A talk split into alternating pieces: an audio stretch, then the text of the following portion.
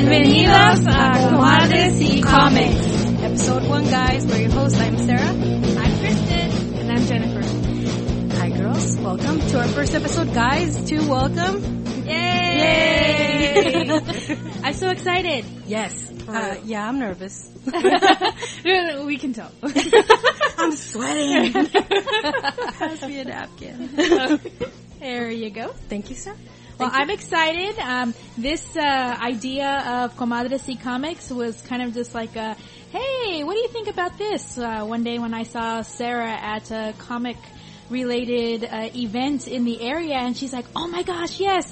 And uh, from there to here, I would say? It had been like maybe two or three months? Yes, about two or three months. And um, the fact that we're all sitting here around a table with a third uh, Hey, I was, I was a surprise.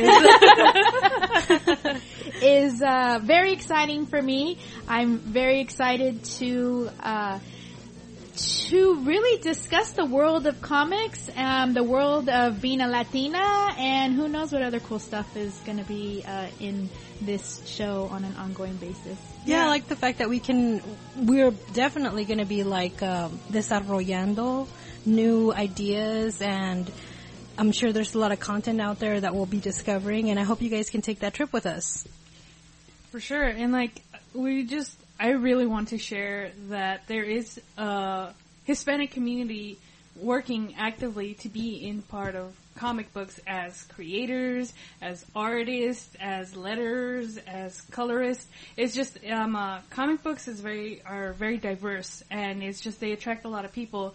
There's this like myth that, oh, like, there's a certain type of fan for comic books, and it's just like, nah, fam. Like, there's many of us. We are here, and we are plenty, and there have been a lot of people in this community for longer than some of us have ever been born. Well, especially me. Our Hey, youngest is, one. is that a riff on our age?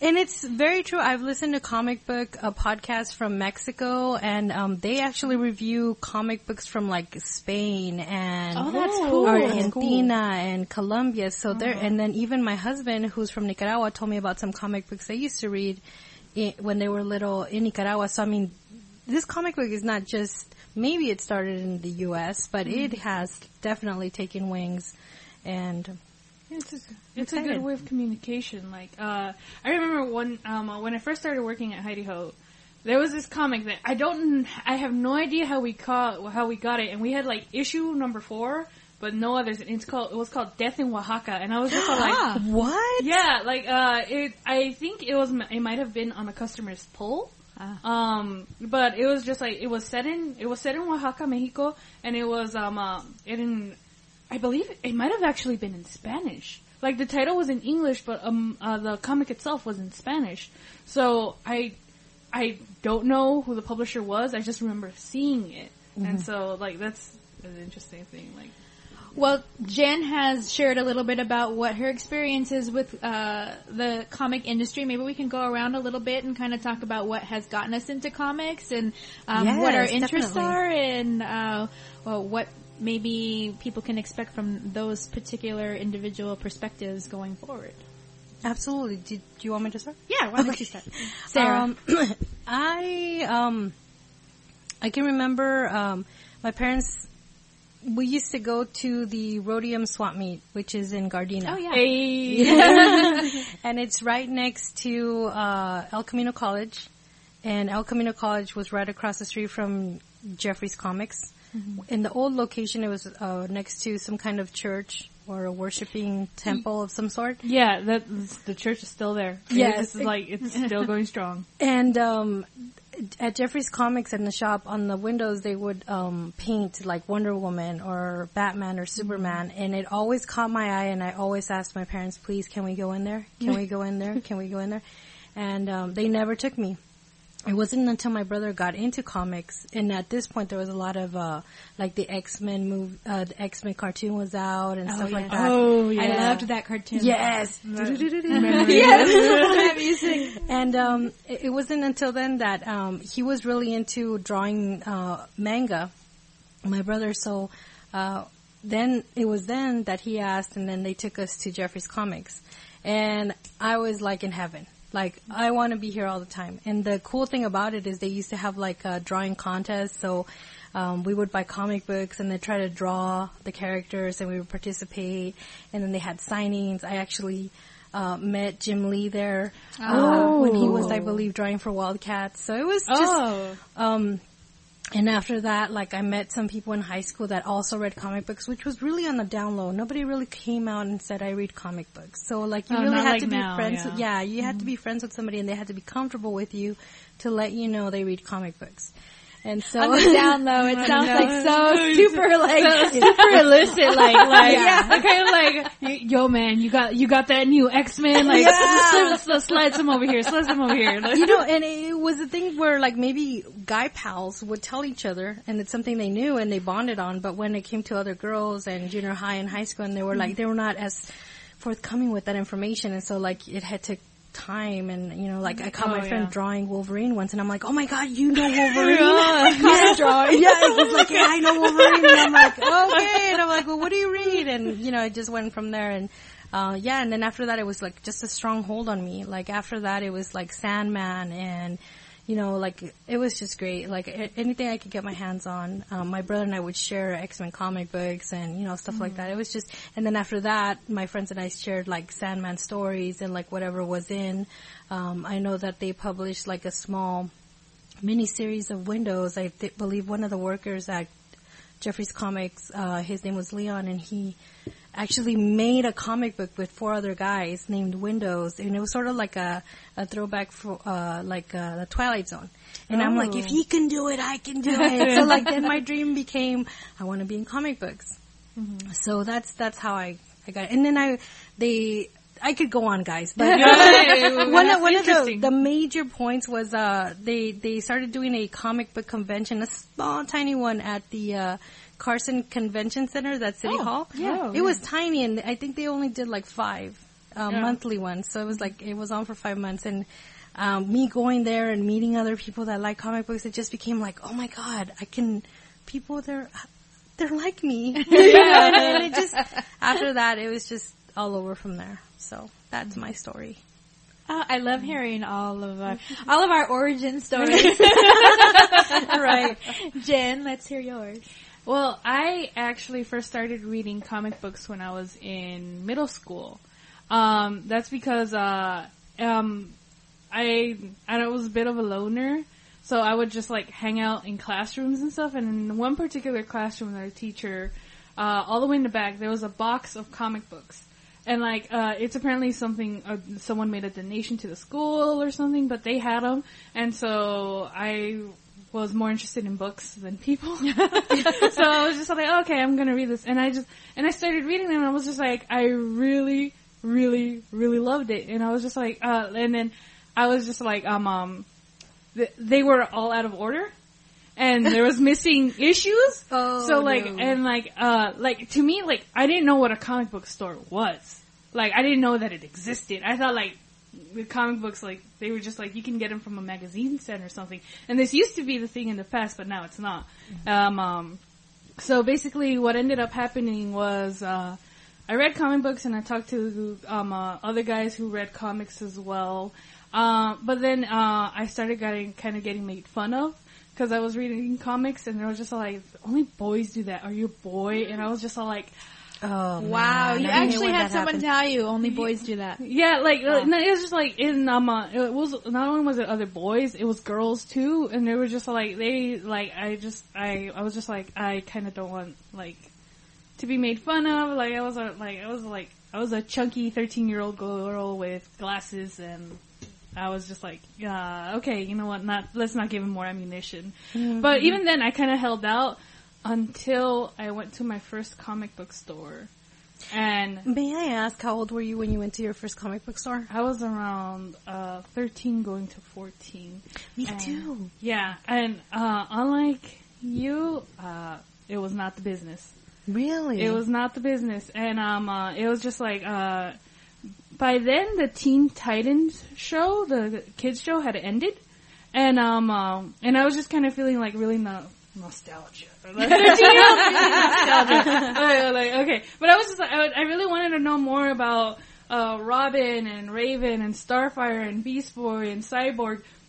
And so I had seen the comic book outside, um, uh, outside of from the comic book store, and I was just like, oh, like they have Teen Titans. Um, let me go in and see what it is they have. And it's just the atmosphere. Like no one helped me out. I was an awkward thirteen year old girl. It was quiet in there. This is why I can't stand silence at the comic book store. Um, and it's just like it was quiet. Like uh, there was like older men in there. I didn't see anybody my age. I didn't see any girls my age. And it's just like that's for a girl. Like that's that's the number one Yeah. security blanket. If there's another girl there, you're good. Yeah. You're good. You're like even if it's just one, you're there in solidarity. And there was there was no girls. There wasn't even like boys or like young. ones. It was all older, like middle aged men. And I just felt so uncomfortable. And then I picked up the comic. Uh, I wrote about this too. Uh, Yeah, I remember. I picked up the comic and uh, I was so disappointed uh, with it, with how they drew Starfire and uh, and how she um uh, how she was written, and I just was like, yeah, maybe the comic books isn't for me. So, span what is it for? About four or five years later, I'm out of high school. I'm going to El Camino College, and Geoffrey's is right across the street. Geoffrey's is right across the street, and the Avengers movie had just come out, and I got I was getting back into comic books. I was mostly kind of like doing it via the internet, like uh, online online comics and stuff like that. And I'm uh, uh, I was reading like watch, rewatching the Avengers movie, rewatching Blade.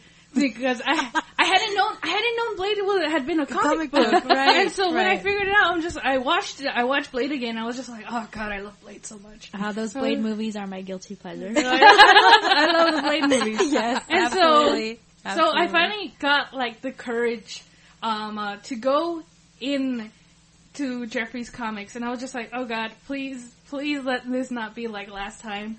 And it wasn't. It was it was a great experience. It was Alex was Yeah. the one who was in the store, and uh, I'd been looking for Captain Marvel because I had read a review online. Um, uh, and they were just like, "Oh, Captain Marvel's coming out soon." The, the first trade paperback was coming out soon, and uh, I I did that thing where like they had announced it, and so I went inside and I was like, "Do you guys have Captain Marvel?" And uh, they were like, uh, "Which one?" And I was just like, "Which one?"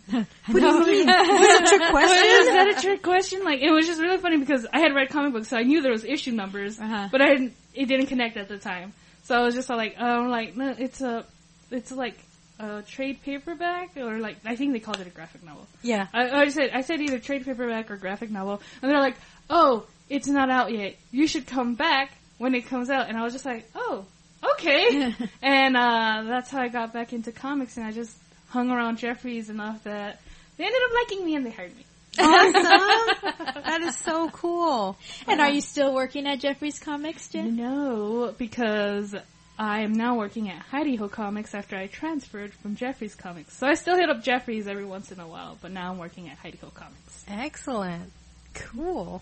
That's actually, by the way, my dream job is working at a comic book shop. Seriously, that's like my dream job. Like if I retire and I get bored, I, I just want to work at a comic book shop. That's it. Well, alternately, working at a comic book shop was never on my radar ever in my entire life. But that is what I'm doing now. Um, I am, this is Kristen, and um, my introduction to comic books, it's funny because I had always, when someone would ask me, and I, I had always answered, "Oh, I never used to read comics when I was a kid," um, thinking of single issues. Uh, I never really did, but in thinking more um, strongly about it, I realized that actually my grandmother introduced me to comics because it was a thing that she and I would do together when the Sunday paper would come. We Yeah, would, that's right. we Yeah. would pull out, she would pull out the comic um, section and we would go through it and we would read it together. And um, I, I hadn't really thought about that being a comic thing until I started going to conventions and started seeing that uh, cartoonists were, you know, uh, they were the beginnings of the comic book industry. And uh, that really kind of warmed my heart that my grandmother kind of had a hand in my early comic book reading. And at, at the, I was a big reader as a child. I was an only child for the first 12 years of my life. And so, um, books were my friends. I mean, I, I had friends and I would hang out and stuff, but when you're at home, when you have siblings, you play and you, and, uh, you know, the adults still want to play with you. Uh, Yeah, they you don't. know, they're like, you know, go and, and, watch TV or go do you Do know something something, go play and okay I'm I I I have this vivid memory of um I used to get so frustrated because people would buy me board games for birthdays and Christmases and whatever. And you're like, who do I play Who do? I play with? so I started reading, and reading was just I I loved it. Um, every uh, holiday and birthday, I would always ask for books or gift certificates to a bookstore, um, and so um, at the library, I would read um, Garfield and Archie, and um, I think there was some like uh, Heathcliff stuff in there, and um, so I do remember enjoying it. But it wasn't until way later into my adulthood that um, my husband, uh, who has been a lifelong comic uh, fan and uh, connoisseur said, you know, there is this comic book out that I think you would really enjoy. Um, it's all about um, the end of the world. It's a post-apocalyptic story. I know you love those kinds of stories. Um, I know that you're a horror fan. I really think you should read this book. So I kind of like hem and hawed because like, oh, comic books, that's kind of really nerdy. and I was like, okay, I'll go ahead and read it. And um, it, he brought it home. It was The Walking Dead, and um, at the time there were about nine or ten trade paperbacks out. Um, I read all the way. I I I flew through those things. Um, I, because I've always been a reader, just the transition from reading um, books without pictures to books with pictures was super easy because um, I think definitely not being a comic book reader um, for my entire life, like a lot of fans have been, I definitely fell into the myth that um, comic books are just silly stories about men in tights, and it's nothing really of value. The stories are just kind of like.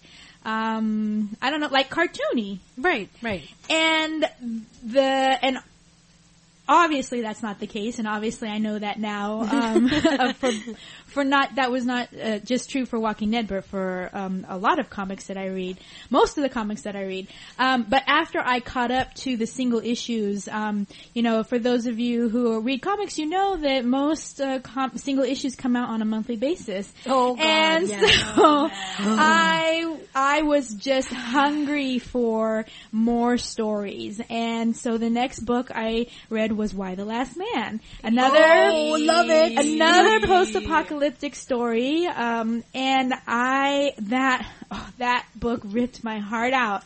it was God. amazing. Did you read the whole Yes, series? I okay, read the okay. whole Don't thing. tell me because Okay. I'm still reading.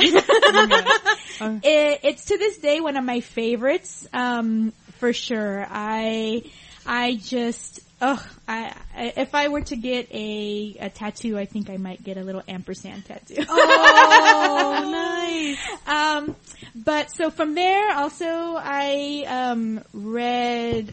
I started reading Sandman. Um, I read some uh, Transmetropolitan. I read some. Jeez, God, you're like my soulmate.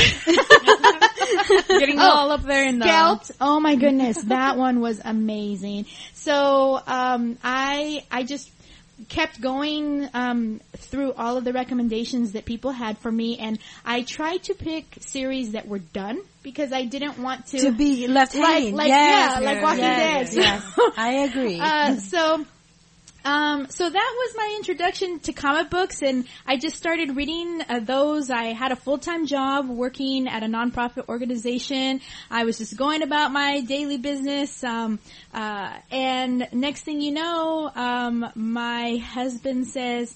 Um, let's, uh, you know what? Uh, I think I'm going to partner into buying this comic book shop in Santa Monica. And, and actually at the time I had, um, I was in between jobs. I had taken some time off. Um, I had been working, like I said, in a nonprofit that was mostly crisis intervention work. And, um, I was really burnt out and I was taking some time off. And he said, um, since you don't, you're not working right now, you have some time. What do you think about coming and working at the shop? So I said, sure, okay. That sounds like fun. Um, not really knowing what I was getting myself into. And um, that was about, it'll be two years ago uh, in November. It'll be two years. nice. And um, I've been working at Hi De Ho Comics in Santa Monica ever since. Um, I ha- I made it a point to um, read most of the thing, most of the new issues that come out on a weekly basis. My Eddie uh, laughs because uh, our roles have totally reversed. He and I um, kind of manage the shop together. We we do have um, partners who own the shop with us, but he and I are the ones who are there on a, a daily basis for the most part. And so people would ask me questions, and I didn't know the answers, and I didn't like that feeling. So I really uh, made it a point to stay up to date on what's coming out on a, a weekly basis, and started reading the stories. And this is how hardcore and dedicated I was. I read every single issue of Convergence. Oh my, oh that's right, oh that's right. Oh my god. Like, that's dedication right there. That is utter, de- I, I didn't, I just read one, like, one book. That was Nightwing and Oracle. That's it. I wasn't touching anything else. Oh, that was actually when that one and Swamp Thing were the two um, stories that I really liked the most out of all of them. But I did read them, um, and it was hard for me because I didn't have a lot of background, Background. on the characters, so I was just kind of reading blind. Um, but even in that situation, those two were the two that I really enjoyed. But now you come in, I pride myself on. It's almost like name that tune. Yeah. Somebody would just say, um, there's this book and they'll give me one sentence and I'll be able to say, oh, it's this. and, um, that's, that's my claim to fame right now. It's really great, by the way. I mean, um, I I didn't meet you before. You didn't know anything about comic books, but all the things that I've like, seen you post and Uh-huh. uh, the the stuff that you make comments on, I'm like, damn. For somebody who doesn't know about comic books, she knows a lot. so now I know like the whole backstory behind it. Yes. you wanted to be more knowledgeable for the for the customers. So Yes. I. Wow, you really went balls out. I did. Like, wow. I did, and like I said, I started to really realize that the stories that these comic books are um, are portraying, they're so relevant. They're so just the the storylines are just deep and the characters and I just um really try to convey that message to people who come into the shop. And um, like Jen was mentioning earlier, uh, some people who kind of when she was a kid um, were kind of like saying to her, "Oh, those are only for for boys." boys, yeah. I get that sometimes in the shop.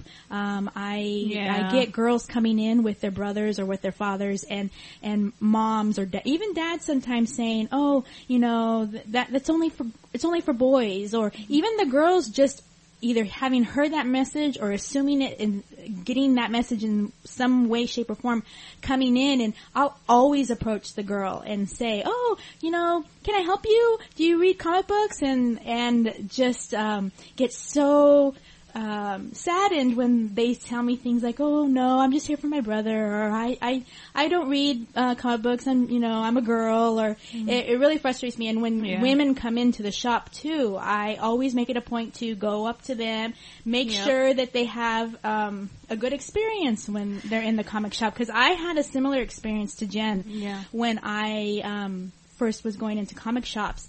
Because, like I said, my husband was a, a lifelong fan, and so for um, holidays and birthdays, I would go to buy um, stuff for him. key issues Yeah. for him. And um, I walked into a comic book shop and um, was asking for a specific issue, and the way that they treated me was so just dismissive and demeaning, and I got so Condescending? I, and very condescending, and I got Oh, so angry dang. that I went into the car and I just started crying because Oh, the feeling that I had, Oh. I was so so angry, and I I never wanted um, a woman to ever feel like that that, coming into our Yeah. comic shop. Yeah. Where was I going with this? I'm sorry, uh, but it's true. A lot of women I've talked to have had a really bad feeling uh, when they walk into a comic book shop. Um, I don't know if you guys have seen uh, High Fidelity, the movie. Oh Or- no, with Jack. Oh, Yeah. dude, No, I haven't. You know they. It's one of uh, my husband's favorites. Oh, you guys but I have haven't to. seen you it. guys have to watch it. Oh, but it's that condescending way they treat customers. Like we're so cool because we like we work here. You know, we don't have to treat you okay because you don't know anything. I mean, Uh, we're like the uh-huh. gods of comics. Yeah. Oh like we know what's going on. I mean, we knew the issue and who wrote it and, you know, who lettered it, who inked it. And, you know, it's not about that. It's about sharing this wonderful gift of comics with everyone. Um, I don't remember having a bad uh, experience, um, at all. Um, fortunately, but I've had friends who have said they've had bad experiences. Like you ask them a question and you, you, you feel kind of weird asking because you're not really certain because you don't know any backstory. Right. And then they're like, well, what do you, what do you want? Like, Yeah. are you sure that's what you want? You know, like, you know what? Can you just help me out? Like, I'm just, or, or, you know, for instance, I have some friends who come in and say, oh, um, you know, where do I start? And they're like, well, what do you mean? Like, what do you like?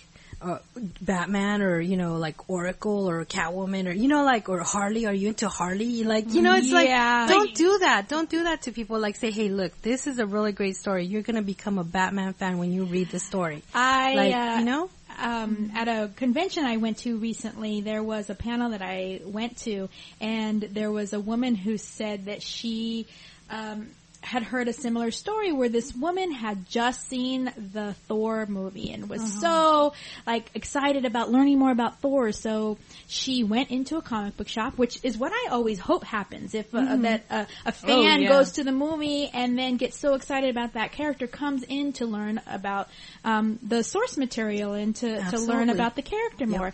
And when sh- and um, this uh, panel guest said that when this woman um, asked about Thor, uh, the the male customer um, or the male um, employee told her, "Oh, you're just here because you think um, uh, what's Liam Hemsworth is hot Chris or Chris Hemsworth. Is hot," and totally just like Dismissed her. dismissed the Ah. fact that she was interested in the comic books. Look, I, I, I have, oh god, I hate it when they do that. And not only that, it's just like, uh, so what if she care, if she thinks that the actor is, um, attractive?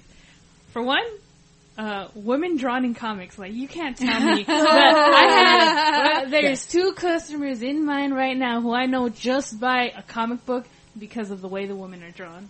There's, Is it a Frank Cho book? no, it's not. It's uh, tarot. Yeah, have you? You're, Oh have yes! you know, oh my you god! know It's the like book. huh? Witchblade, and it's like Lady Death, and it's like Yeah. Yeah, Oh. like um, uh, like uh, I'll give I'll give Witchblade some slack because uh of uh, Stjepan Sejic, Yeah. and the comic that he wrote, and it was just like, oh my god, Witchblade is so interesting, and I was just like, so I'll I'll get I'll I'll I'll give Witchblade a slide, but Tarot. Lady Death, and it's just like you're not reading that for the plot. I know, I know you're not reading that for the plot. Like, uh, mm, mm, mm. oh, there, Zombie Tramp, Oh, Zombie Trap, yeah. Zombie Tramp. Oh, and what's that new one? Jungle Action. Oh yeah, Jungle the- Action. They have the X-rated covers. Yeah, Yeah. oh wow, wow. we get Wow. specific requests for those. Yeah, You know, and I read an article actually that they were saying that yes, the movies are grossing a lot on the box office, but there are no increasing um, comic book Yes. sales. So for a person to go in from the movie to go in and try to buy a comic book, it should be applauded. Yeah. Yeah. and, and honestly, from a retailer perspective, who cares why she's in your shop? She wants to spend money. Help her out. Yo, you you come in and drop some dough. You are number one in my book. Exactly, and especially if you're like interested in actually reading about the character, Mm-hmm. I'll help them out definitely. Yeah, so um, I I definitely think that um, the fact that women are um, coming into comic shops at a more higher rate than they used to, that Oh, they're yeah. interested in this medium of storytelling. I think it's um, it's really exciting to me, and I've always been about women empowerment and uh, uh, seeing the characters um, now in the Marvel universe. A lot of the um, the characters like Thor, um, who's female, Captain Marvel. Um, I, yeah, I really Yeah. enjoy all the Spider Family females. Um, Moon Girl, Devil Dinosaur. I just, I'm really excited to see this shift. Um, and I, I'm really sad sometimes when I see the pushback. Um, but there are so many supportive, um, fans out there too. And I really enjoy, uh, when there's a customer that comes in that is all about, you know, the, the, the female character and appreciates it for, uh, appreciates her for who she is and what she brings to, to the story. Absolutely. Agreed. Definitely. So what is a comic book related activity that you guys can share with us this week? Kristen? I'm sure you guys have a lot more, definitely. Well, I uh, my activity will happen on Sunday. Um, I've been looking forward to this for um, a long time, all summer long.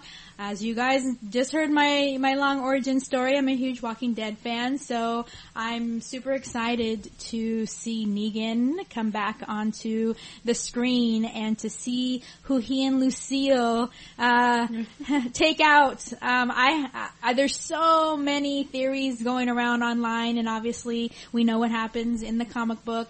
But um, I'm really excited to see where Kirkman goes with this online. And I saw a story the other day that said that there's not only going to be one major death, but there's going to be two. Whoa. Oh, yeah. and they kind of teased the fact that Rick is, was going to lose his hand. Um, so we'll see. Spoiler alert. What What is your take? Well, who do you think it will be taken out by Lucille?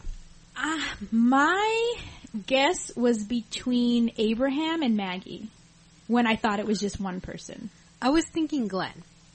Well, that's the easy, I think the, the easy, uh, guess because, uh, spoiler alert, that's who Lucille takes out in the comic books.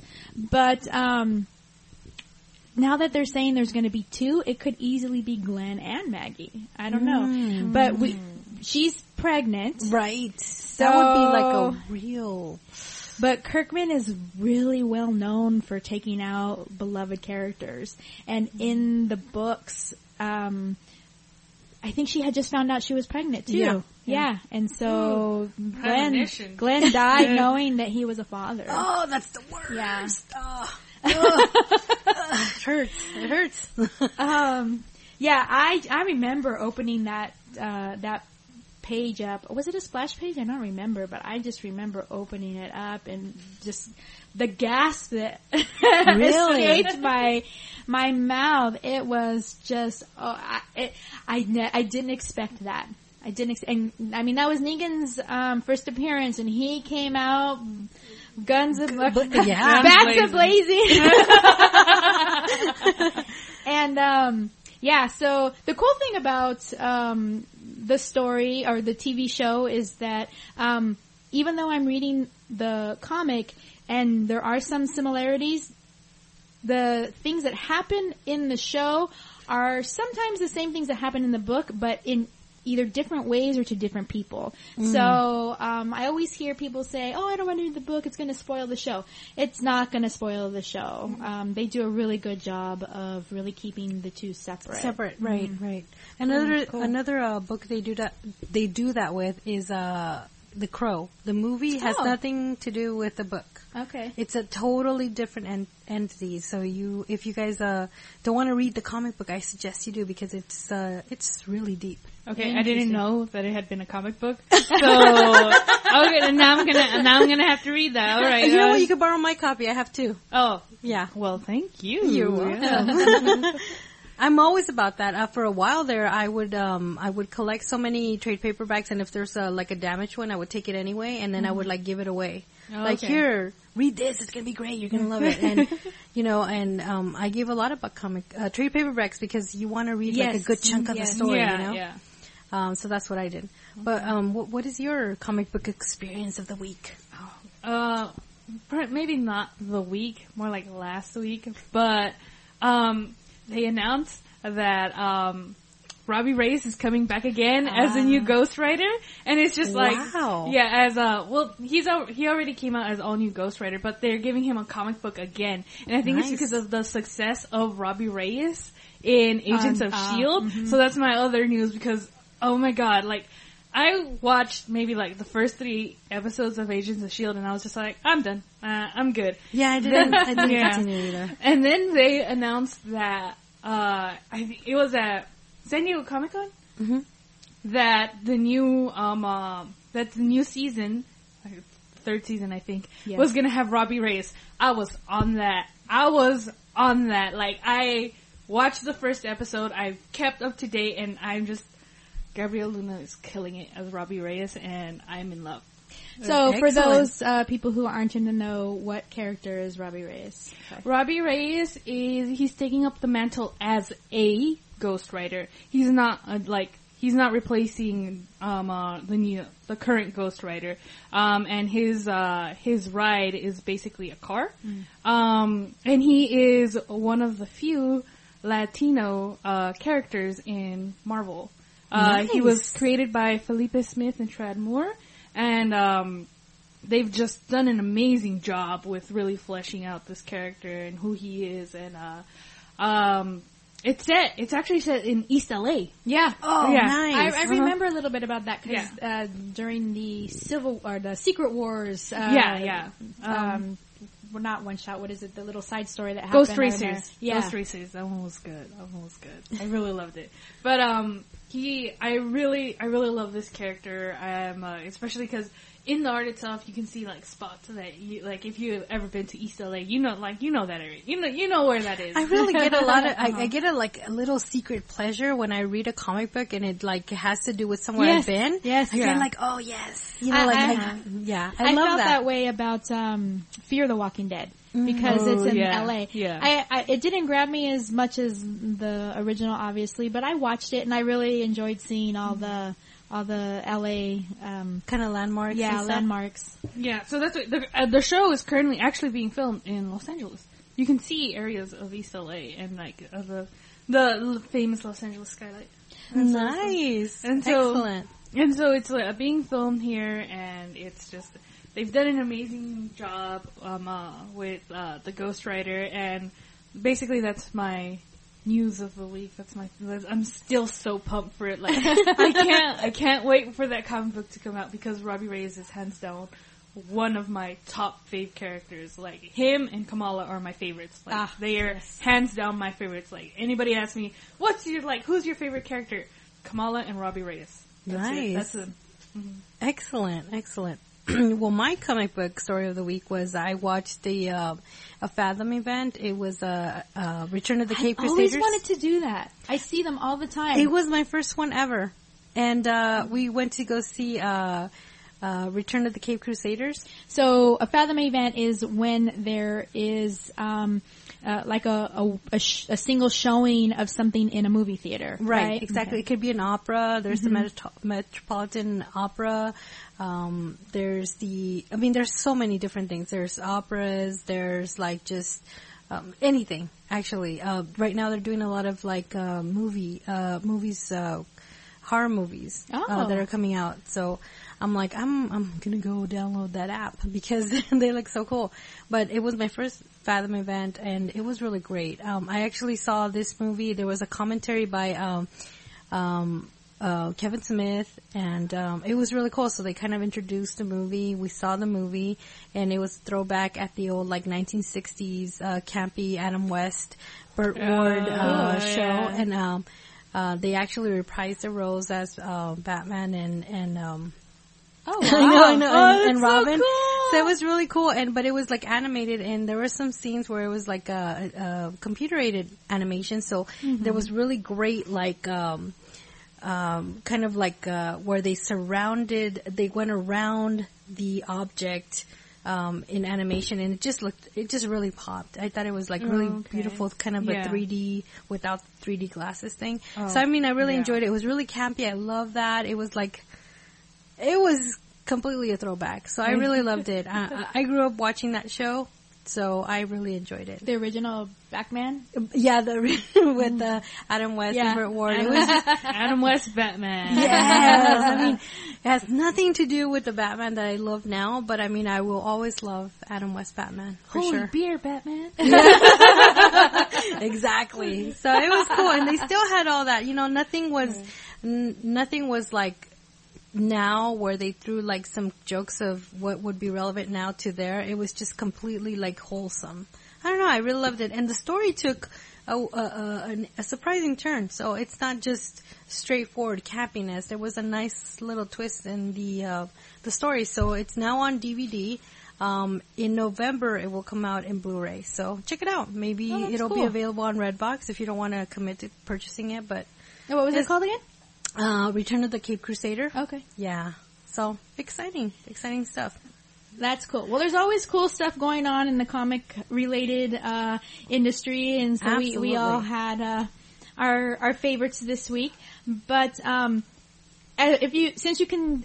Uh, you see our title, Comadres y Comics. Um, you kind of hopefully our idea was that you get the um, the feeling that we are three Latina women who enjoy reading comics, and um, one of the things that we wanted to do in this uh, in this first episode is kind of um, pick up on an iconic um, Latino um, artist and also uh, related book that we could discuss. And when we sat down and talked about what that would be for us, um, of course, uh, one of the first things that came to everybody's um, mind was Love and Rockets. Love Absolutely, absolutely.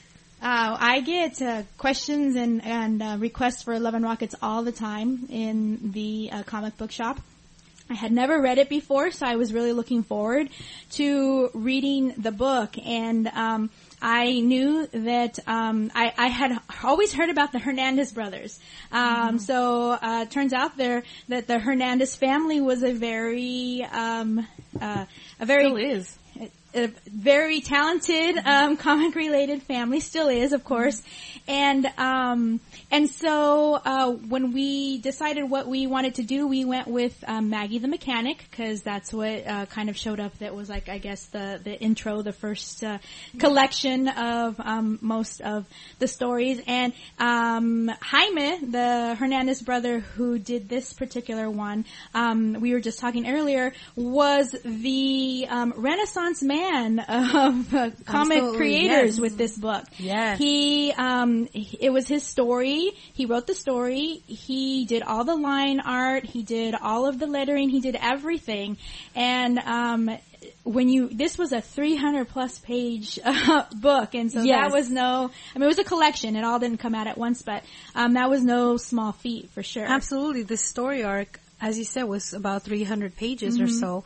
Um, so that's, that is an amazing accomplishment. And for him to have done the lettering, the art, the inking, the story, Yeah. it's, and God, I mean, you really have to read this book. I mean, because there are, not only is it just one story, but there's like flashbacks and then there, it bounces from one plane to the next. Like, you know, you could be in like Tampa with the storyline and then you come back to LA. Yeah. Like, Uh-huh. I mean, the way he Yeah. carries the story is, um, gosh, it's, it's magical because Yeah. like we were saying, it's not just one place. It's not like Yeah. a soap opera in Yeah. one place. I mean, it just goes, it bounces around. It's amazing. Uh, it was really interesting to me to actually find that this uh, book is celebrating its uh, well, it celebrated its 25th anniversary in 2007, so that means it's coming upon 35 years. Wow. And um, it's it's really awesome to me because Love and Rockets is really considered to be more of an underground comic, Mm-hmm. And it still Um, is considered it's still underground. considered Yep. underground. Um, and what was cool to me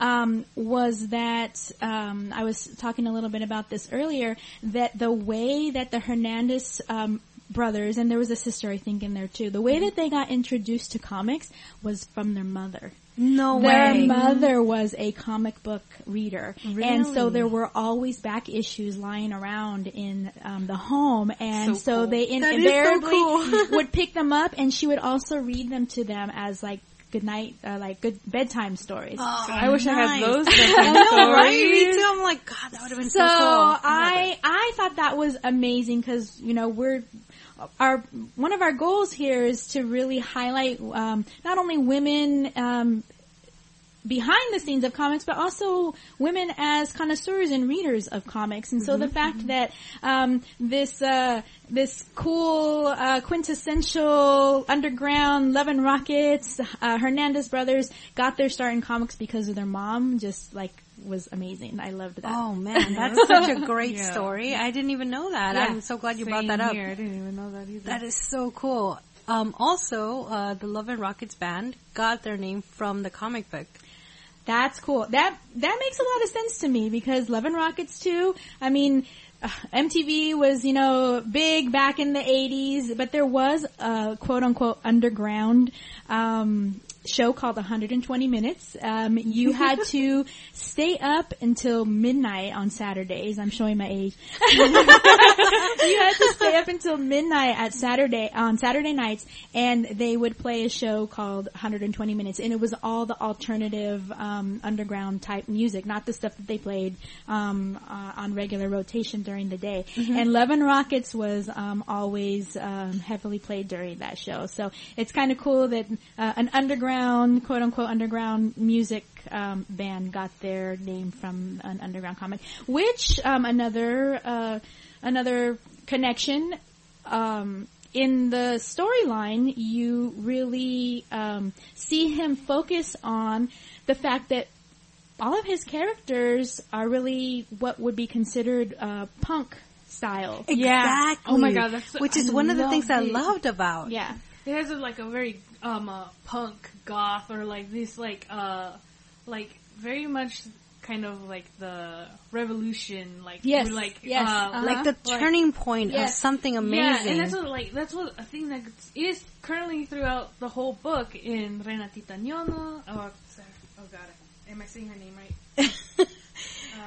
but yeah, like it's just like there's always like a revolution going on in these books, and it's just like there's always like there's always a point of change, and I just I really really like that about it. I like how you touched on that subject, the point of change. One of the things that I really liked about uh, Maggie the mechanic was um, she was smitten by this one character, uh, Race. Race. Race. And um, towards kind of like a little bit of the dying out of, of one of the most heaviest storylines that I felt, um, she says, you know, I, I looked at Race like um, an icon, like I was completely like in awe of him, but then now I see him as a man. So you see how um, the development of these characters, it's it it's um I wouldn't say saturated. I mean, it's kind of like realistic where you're like, you, you're from one point to the next and they're letting you know that in, in, in kind of like in passing, but you grasp it and that's how you know that, um, the rest of the story is going to carry out. So I, I really like that. One of the things that, um, as I was kind of doing a little bit of research about Jaime and specifically this Maggie the Mechanic book, one of the things that kept coming up um, for that was that he, Jaime in particular, was highly regarded for his complex personalities of women specifically. Um, and so, and, and in this book, Yes. you can there it's all women. I mean, there's men that are part of the storyline race, and um, some of the the um, the Izzy's boy or not Penny's boyfriend, um, or who's has devil horns. I guess that's some kind of symbolic yeah, thing. Yeah. Um, but they're all female um, lead characters. Well, Maggie's a lead person in this one, of course, but they all have lead roles in their own little stories. But they are all um, their characters and their personalities are very individualistic. They don't. You even see, you know, Maggie, she's, she's the mechanic and she, she's clumsy, she's kind of airheady sometimes. Yeah, sometimes, and, yeah. and, and, and that's her. And then there's, um, Hopey who, um, is in love with Maggie, um, and she, but she's also very strong, but she's also, she has this like, she's always like making like sarcastic remarks and, Yeah. and I just really felt like the characters themselves, the personalities, that he wrote them so well that they all stood out on their own individually. Oh, absolutely. I really applaud the fact that, I mean, he can make a female character so complex and, eh, you know, in this instance, I think we have like five female characters or six and they all have their own personality and they're not all whiny and they're not all crying yes. and they're not all like, oh my god, what's going on with me? They're not like, you know, like most people per, you know, like how they write women as Mm-hmm. like weaker and emotional or, you know, whatever. This guy, I mean, this guy's writing is really, you know, just amazing. I mean, he doesn't make women look weak or sentimental or anything like that. I mean, he really focuses on their personality and they excel like as characters. They really come out and grab at you. I mean, maybe you can't relate to them, but you definitely grow to love them for sure. And speaking about weak characters, it's it's definitely the opposite. I mean, also um, I learned that uh, Jaime had a lifelong um, interest and fascination with not only pro wrestling but female pro wrestling. So we Oh, see yeah, that he we brings that, that, into yeah. the into the storyline with his character um, uh, Renata Tita- Titañón. Titañón. Uh-huh. Uh, and she's a she's a big part of the storyline. Absolutely.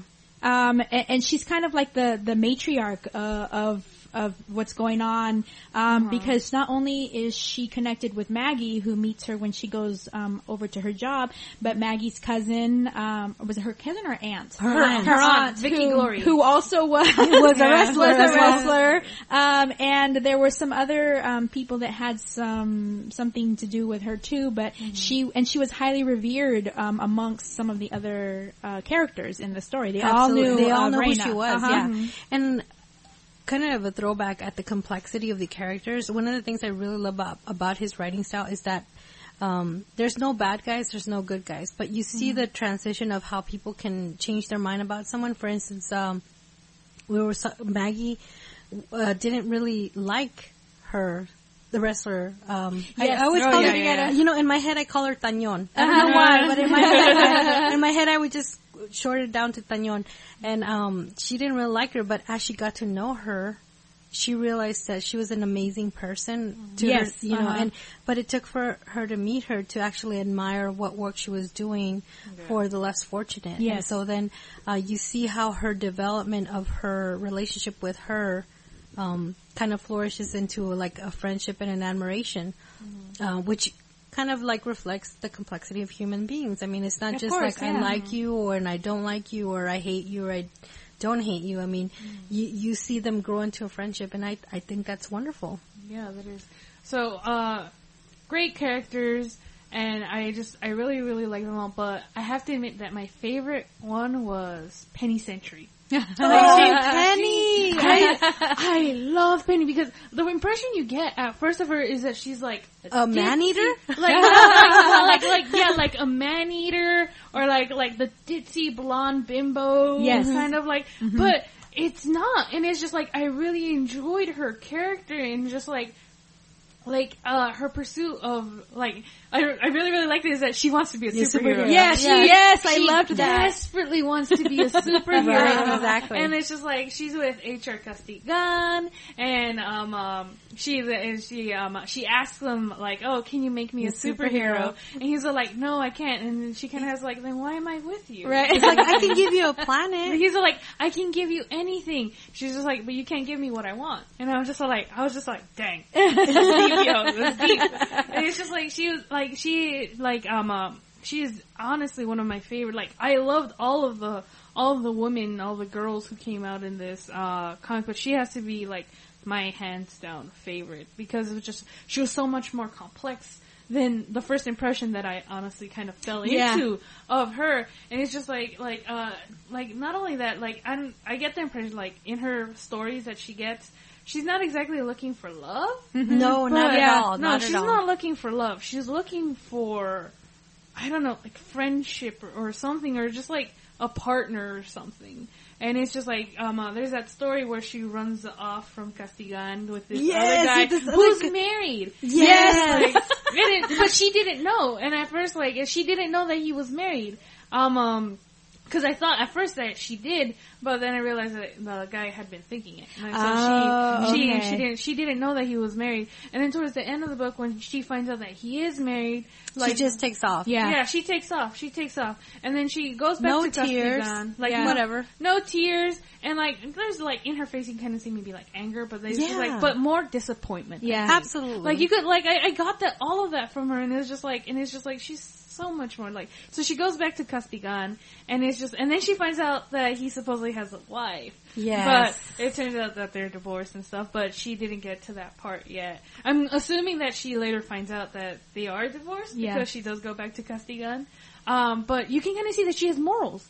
She has morals. If the if the dude's married, she doesn't go and strike out for him. Like uh, Mhm, she dropped that guy in the dust uh, when she found out she was married. He was married, and um, um she dropped. She even dropped Costigan uh, when she found out. But then she, I think she later learns that he's not.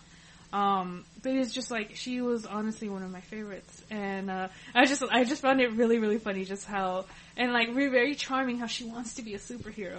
Yes. like like Yes. uh, like uh um um I didn't even realize that was part of the comic um uh that superheroes are a thing. Yeah. In the Uh-huh. Yes, They're- they're- absolutely, they're a absolutely. thing. And it's just like uh, the story about Ultimex. Yes. Yeah, and it's just like, uh, like you can see Maggie telling the story, and you see like Penny in the background. She's like, "Oh my god, I'm so jealous!" Like, Yeah. like she just like she just. I don't this- believe you. Like, I don't believe. No, she's not the one who said that. It was Giggles and and the other one who um uh, who were just like, "I don't believe you," but she does believe her, and she's envious of it. But she, Absolutely. but she has enough mind of her to not be cruel to Yes, Maggie. absolutely, She's like yeah. she's like I'm eh, like I'm jealous. I'm kind of jealous of what you do, but she still loves Maggie. She calls her like uh what you call her baby. Yeah, Yeah. which I, Uh-huh. I, I mean, just your description now of Peggy, and then also just that interaction of no jealousy. For a man to be the person writing for Yeah. female characters, it's definitely not stereotypical. Absolutely. Yeah, it 'cause, is. uh, honestly, let's let's be real. Like when a man writes a woman character, it pretty much goes with the stereotypes. Yeah. So for him not to do this so long ago, I'm like Yes, just uh-huh. so amazed. Yeah, Yeah. was just like we talked. We talked about this recently in, a, in the book club in American Vampire. Um, uh, uh the, there was two female characters. Oh yeah, uh-huh. yeah. Uh, what was it? What was their name? Pearl. Pearl and um, uh, I don't remember the other one. I forget her name too. But there was these two. There was these two girls, and they, I they were made out to be like the best of friends, and she Pearl who even went to go save her, Mm-hmm. and then you find out that she's a backstabbing hoe. Yeah. And was just like, let's be honest, like you find out she's a backstabbing hoe, and I was so disappointed. I was just like, oh, they could have, they were besties. Yeah, like, I wanted like- that to be something. Yeah, I wanted, and then this, like, I was honestly like for the like because of American Vampire, I was like expecting something, yeah. but I didn't. Yeah. like like I, I didn't get that. It was just like, Uh, yeah. I kept expecting something with because obviously um, Hopey um, is in love with Maggie, yeah. and um, it's it's inferred. It's never really shown, but it's Mm-hmm. inferred that they are on again, off again lovers. I mean, you kind of see it in the first page when she goes in and tickles her. That one panel. Yeah, you Yeah. know, I I saw that, but then it never went further. So Yeah, I true. Was like, okay, and and mm. then I don't know, I and then ho- they they both um have their relationships outside of each other. Yeah, yeah. Um and so it took me a while until I kind of got that that they actually sometimes are Yeah. together. Uh-huh. Um because I think that um Maggie um mentioned to her at one point, "Well, what do you do when I'm gone?" and Hopey says, "Well, what do you expect me to do? You know, I. I, I have a life to live and I live it." Yeah. Um, and I, I really find, I, I really thought that, um, just those relationships, even though they're very complex. I mean, Yeah, having a relationship with uh, somebody, uh, there's feelings and emotions and everything. Um, but I hope he never gets like backstabby or like bitchy or Yeah. or or anything like that. And I was expecting it. I think Yeah, too from yeah. from our experience with some of the other books, and it never happens. it never happened, or it's just like they work out, they talk, Mhm. and they're just all like, and or they forgave each other. Like um, uh, that one scene when uh, a hundred apartments or like a hundred rooms, a hundred rooms. Oh, where they go to yeah. the, I wanted to go. I wanted to, I was like, oh my god, that'd be awesome. Like three weeks vacation at this place. Yeah, it's just like it's supposed to like. and some of them have naked men. some of them, some of them apparently have very attractive naked men in there, and I'm just all like, I'm down.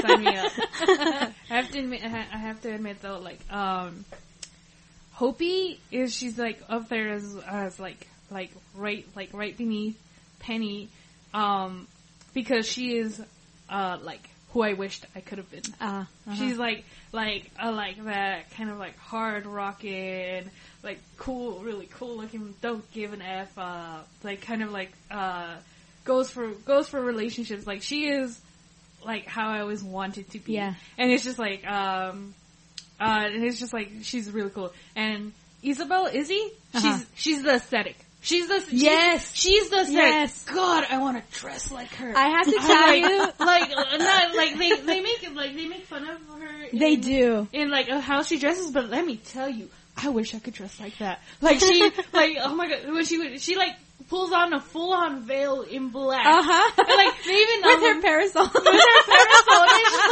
like, like God, I want to dress like that. That is that is the aesthetic. That is the aesthetic. I want to like I I want I want to You I know- want to be Hopey. I want to dress like Izzy, and I want to have the life that Penny Century has. Well, with Izzy, I really love that that little like tangent she went in on sh- how she was like explaining about the struggle of the of the nails in the Oh, in in, the the, wood- wooden oh, yeah. in the wooden shelf. yes.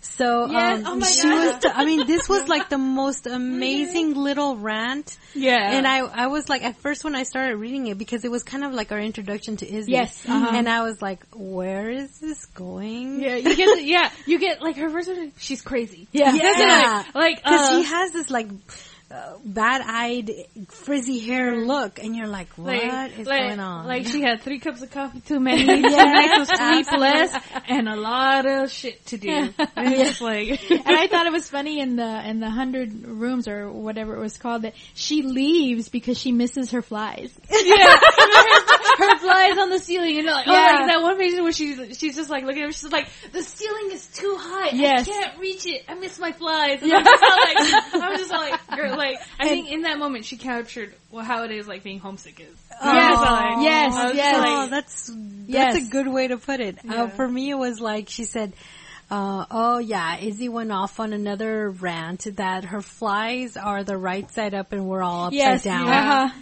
It's like uh, she has Yeah. this, she has this longing and nostalgia and like for inanimate, weird objects. You Yeah. know, like she, I think she has like a lot of feeling for these.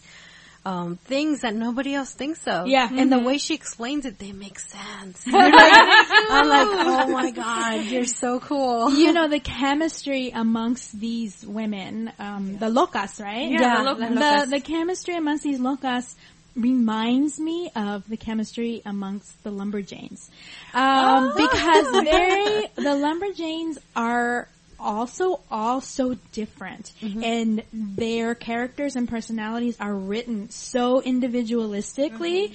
And uh, I think the cool thing about lumberjanes is that these girls just looking at them um, you would never imagine that they were friends. And even though the locas are all part of this punk underground scene, they're all so different. And you really wouldn't think that they were friends, but they are. And there's not a lot, uh, I was, like we were saying, a lot of backstabbing or just Not at all, jealousy no. or just negativity at all. and they're all there. nothing. I mean. I mean, sure they'll make a comment like Yeah. Izzy's crazy, but Yeah. I mean, they're all kind of sarcastic, Yes, so uh-huh. it doesn't really hold up. You know, like Yeah. it's not like something.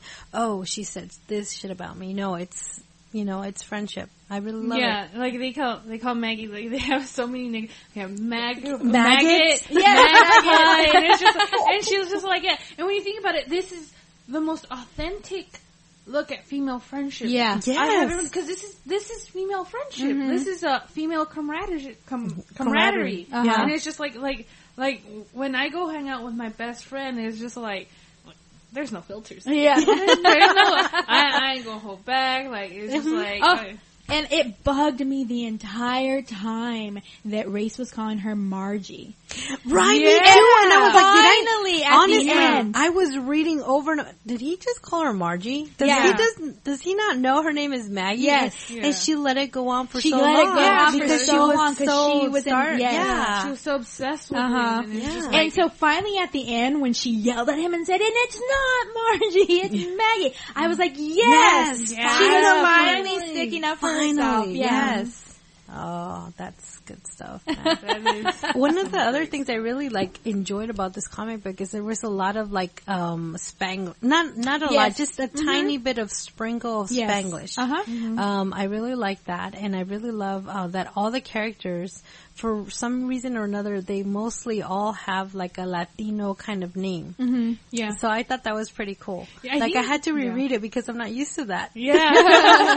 yeah, like, like, um, uh, there's a certain, uh, way, because, uh, at first I was reading this book as if it was all in English. Me too. Yeah, thank you. Yeah, so some of the some of the words or some of the names didn't connect until I actively had to make that kind of switch go off in my head. I'm just like, read this in Spanish and like read this in Spanglish, basically. Read Yeah. it in Spanglish. Did, did, okay, for me, thank you for hitting that nail on the head right there because for me, like after I realized this, like after when I started reading the, the, you know, the part in the jungle, then I, then I read it with the Spanish act, uh, the Spanglish accent. Did Uh-huh. you get, did you do that? Cause Yeah. for me, I like, it, it kind of switched. Like Yeah. without me knowing, I was like, oh, I'm reading this in Spanglish. Yeah, weird. weird. like it's just because like I like I I have um I think it's because I know uh like other languages and stuff as well. I actively know when I'm using basically a voice Mm-hmm. because um um when I when I think in English, I think in English. When I think in Spanish, I think in Spanish. Like my like even my thoughts change. Absolutely. Like uh, in the intonation and voice. And so that's what this was. This was like a careful balancing between English and Spanish and just like really like it's a and It- rolling between them. yeah, rolling between and it's just like it that's kind of like what I got from reading was is it's like uh like when you talk with a friend who also like knows Spanglish and like you know you can slip Yeah. these words in. It was like not I'm gonna I'm gonna say reading a friend. But it's uh, like but oh, it I love that yeah. description though. yeah, like it's just like it was like reading a friend. It was like reading something of home, and Mm-hmm. it was just like, and I think that's what really endeared me to this book. Yeah. In the end, it's just that there's a familiarity there, a familiarity there.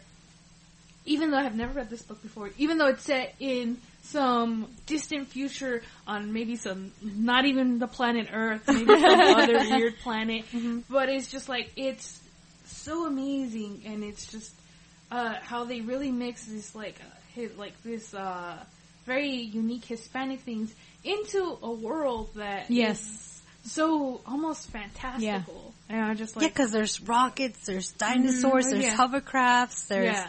you know, it's just there's a female pro wrestlers, superhero, like Superheroes, superheroes, and just like, aliens, and- Yes. and stuff. Well, sadly, I've read that the science fiction aspect of the stories was kind of dropped off a little bit um, as the stories went further. Okay. Um, there, but there is still um, like you. There's still references to um, the stories that happened and um, Please the, the situations. Uh, I, I But- aliens. but uh, but the just the science fiction portion I um, I read was dropped off. So um, I'm I'm definitely I want to read further. I mean, I, and Yeah. and that's the.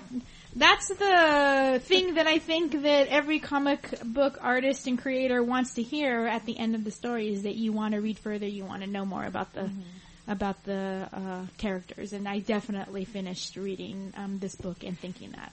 yeah, and- definitely. Sorry. no, no, no, go ahead, go ahead. Definitely. It's just and um also uh, a thing that the Hernandez brothers are really known for is that as they as they did the comics, the their not only did their art change, Absolutely, I saw that. But the way that they drew the characters changed. They aged, I guess, in like yes. real Oh, time. that's. I'm Uh-huh. glad that you brought that up because that's one of the things that I noticed that not a lot of um, creators, not a lot of artists will do. But in this storyline, um, she actually gains weight, and Yeah. and at the end, she is definitely visually you can see bigger than what she was at the beginning, and it and it's kind of part of the storyline, but um, usually when um, usually that doesn't happen. I mean, no- Absolutely. If anything, drop no. Yeah, Yeah. no, nobody draws uh, fat women, Right. Uh, and, and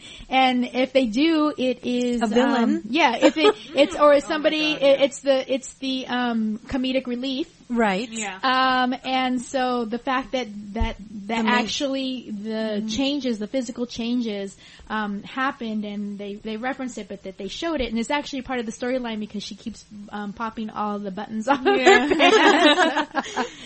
and um, but the cute thing, and Hopey tells her she doesn't care that she would love her no matter what. Aw, that's sweet. That's always the best. Yeah. Not only that, I just really like that a lot of their uh, really important characters, like uh, Vicki Glori, Rena Titañón, they are heavy set women. Yes. Yes. They're head- like they're pro wrestlers. Yeah. like um, uh, they like they do like the hardcore wrestling, like body slams and everything, and just like like um. They're, he draws them as heavy set women mm-hmm. that are still very beautiful. Yes. Oh, absolutely. just like, they're and like- and and mm-hmm. adored by the masses. Mm-hmm. yeah, adored by everyone, by women, by men, by the aliens.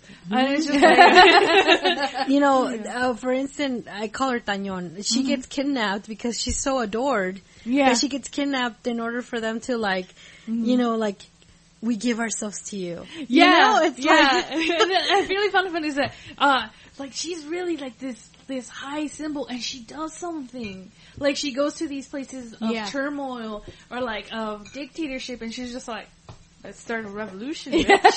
like that's a, that's a, Yeah, the it- place where she got kidnapped. Like she said that she married the dude, she was made their queen, and then she overthrew started him. uh, overthrew Yeah, him and started a revolution. Yeah. Yeah. and that's one of the things I really like because it, you know it's it's an important subject, Mm-hmm. but at the same time it wasn't like the main subject.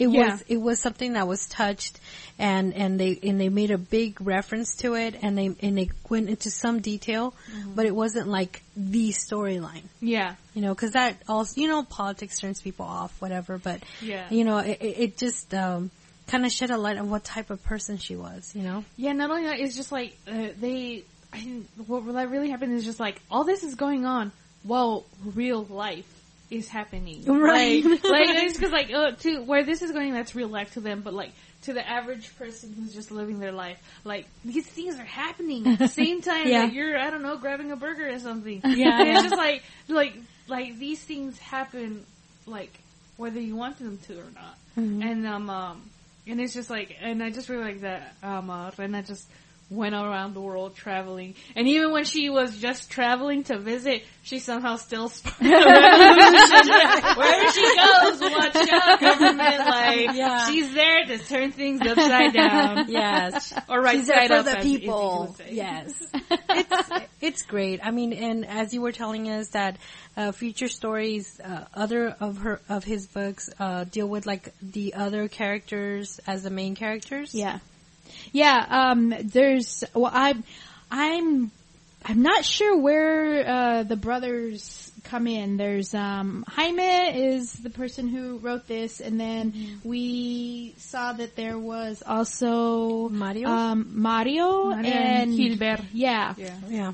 And so, I'm saying that with Spanish accent. yeah. Gilbert. Gilbert. Gilbert. Gilbert Hernandez. Gilberto. I'm sorry. I'm saying it like how my mom would say, Gilbert. so I'm not sure where they come in, but yeah, there's there's lots of volumes, um, and uh, I know that they wrote together, and then um, they decided to stop Love and Rockets, and then they all did their um, individual projects. Uh, Um, I know. Um, in uh, sorry to cut you off, but I I know that somewhere along my comic book Comic Con life. I think I ran into some kind of luchador. Yes, I've seen that. Yes, Uh-huh. which I'm, you know, so, and you were saying that they're still producing since the beginning. I mean, they, they haven't stopped. They have been continuous since what, 19, 1982. 1982. Mhm. Yeah. So th- these aren't the kind of people that just stopped. This, I mean, they just kind of started with the series and then kind of like branched out to other characters within the series and, Yeah. you know, like went into their individual stories. So they never really stopped. No, they never really stopped. They uh, kept going, and uh, they just had a lot to tell. Like, they, it's not that uh, like oh like oh that's it. This is the series. We're done. Um, it's just like no, I'm a this is a series. That it's more like here's this world, and here's these Yes. women, Mhm. and this is their life, and it's just like it's a it's a very slice of life yes. for a Yes. very, for a very fantastical story, and I love that. I know, me too, because Yeah. at first, when I were first reading it, I was trying to place it on Earth. Yeah, yeah, yeah. in yeah. the present time, in, in the present time, and I was like, okay, hovercrafts, okay, dinosaurs, okay. Well, something interesting about the whole slice of life thing, um, when I was reading about Jaime, um, some of his biggest influences that he um, that he calls to when asked is um, the creator of Dennis the Menace and also the creator of um, Archie. no way, yeah. really? So he was always about the slice of life comic. Okay. And so it, um, it, and it shows, and, and Yeah. actually if you look at some of the, um, art, um, it showed that it, it talked about what I was reading, that, um, there was a lot of Archie-esque, quote unquote, type, like poses and stuff like Oh that. Oh yeah, absolutely. Yeah. Mhm. That uh, oh, the one thing when she's getting um uh, off of the hover thing, oh, uh, off of the tram, and she grabs someone Yes. else's um. um It's sort of so yeah, Jughead, tool right? bag. Yeah, yeah, yeah, It was very juggy. Like the way he drew it, she was just like, "Oh, what?" yeah, yeah, no, that was cool. That was cool. Yeah, that's funny that you say that because as soon as you, uh, as soon as you pointed out hovercraft, I was thinking in my mind the picture of her with her legs up in the air and she, she fell off. And definitely very jughead. Jughead, Yeah. exactly. oh, very interesting. I really love this book, guys. Thank you guys. I mean, I you know what? Um, um, many years ago, my my friend was reading this, uh, reading one of the Love, Love and Rocket stories. I don't know which one, because I just realized it's there's so many. he said that I reminded him of the girl with the dreads, and I never followed up on that. So now that I read this Oh, one, yeah. yeah. and that, now that I read this one, because I never um went into it because I just thought, ah, where am I going to start? You know, but you guys like pretty much dropping this on my lap, and then and then uh, reading it, and I just like I got into it, and I'm like, whoa, I want to read the rest. I want to read everything, everything. well, this is the first collection of Jaime Hernandez. Uh, Gilbert Hernandez's first book, uh, I guess, book, I believe is, uh, it's either Heartbreak Soup or, um, uh, Perla la Loca. Ooh, Uh, I love the the- title. Oh, Perla la yeah, loca. I'm already loving it. Yes. Okay, okay, yeah, okay. Um, okay, no, okay. No, uh, Gilbert's first book, I believe, is Heartbreak Soup. Oh, I Yeah, love it. Heartbreak Soup. Uh, Perla la Loca, from my notes, I think is the third one of Jaime's. Mm. I'm gonna have to look that up. I think I got this kind of confused. But yeah, um, uh, the like if you um, uh, I guess we'll get introduced to a new set of characters in Heartbreak Soup. Mm. Um, but now, now a lot of these, a lot of these uh, titles make sense. The girl from Hoppers. That Oh, was something yes. that kept being mentioned in this book. Hoppers, Hoppers thirteen. Yeah, that was their that neighborhood. Yeah, yeah. And then uh, I don't know who Perla is. I mean, I know a Perla, but uh, that's my best friend. But um, uh, I don't think that's the same one. and then there's a book. on Penny Century, which I'm gonna, Oh. that's, I'm gonna order that one. I'm like, Like, I'm gonna order that away. one like right away. I am excited for that one. Nice. And then Esperanza, which now that I know That whole is Hopey's is Hopey's actual Yes. because like we we did not figure out that that Hope that Hopey and Esperanza were the same person until later. We were just like Esperanza, Hope, Hopey! Esperancita, Hopey! So for those of you guys who are non-Spanish speaking uh, listeners, um, esperanza means hope in Spanish. Yep. So for her to call her Esperancita, like a little, little hope, then call her Hopey, that's kind of how her name came about, which it's kind of cool. Like you kind of get a little grimace because you're like, I figured it out.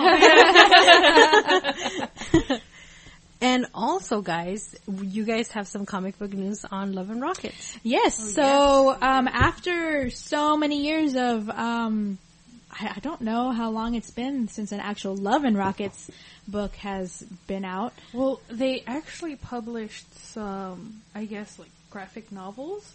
Okay. collected graphic novels, but not a lot of people knew. It's. I think they. I believe they called them New Love and Rockets. Yes, Yeah. I remember seeing those. Yeah, mm-hmm. new, okay. new Love and Yes. Rockets, and I. But those were more like low key. They didn't do like individual issues, Okay. from what I figure.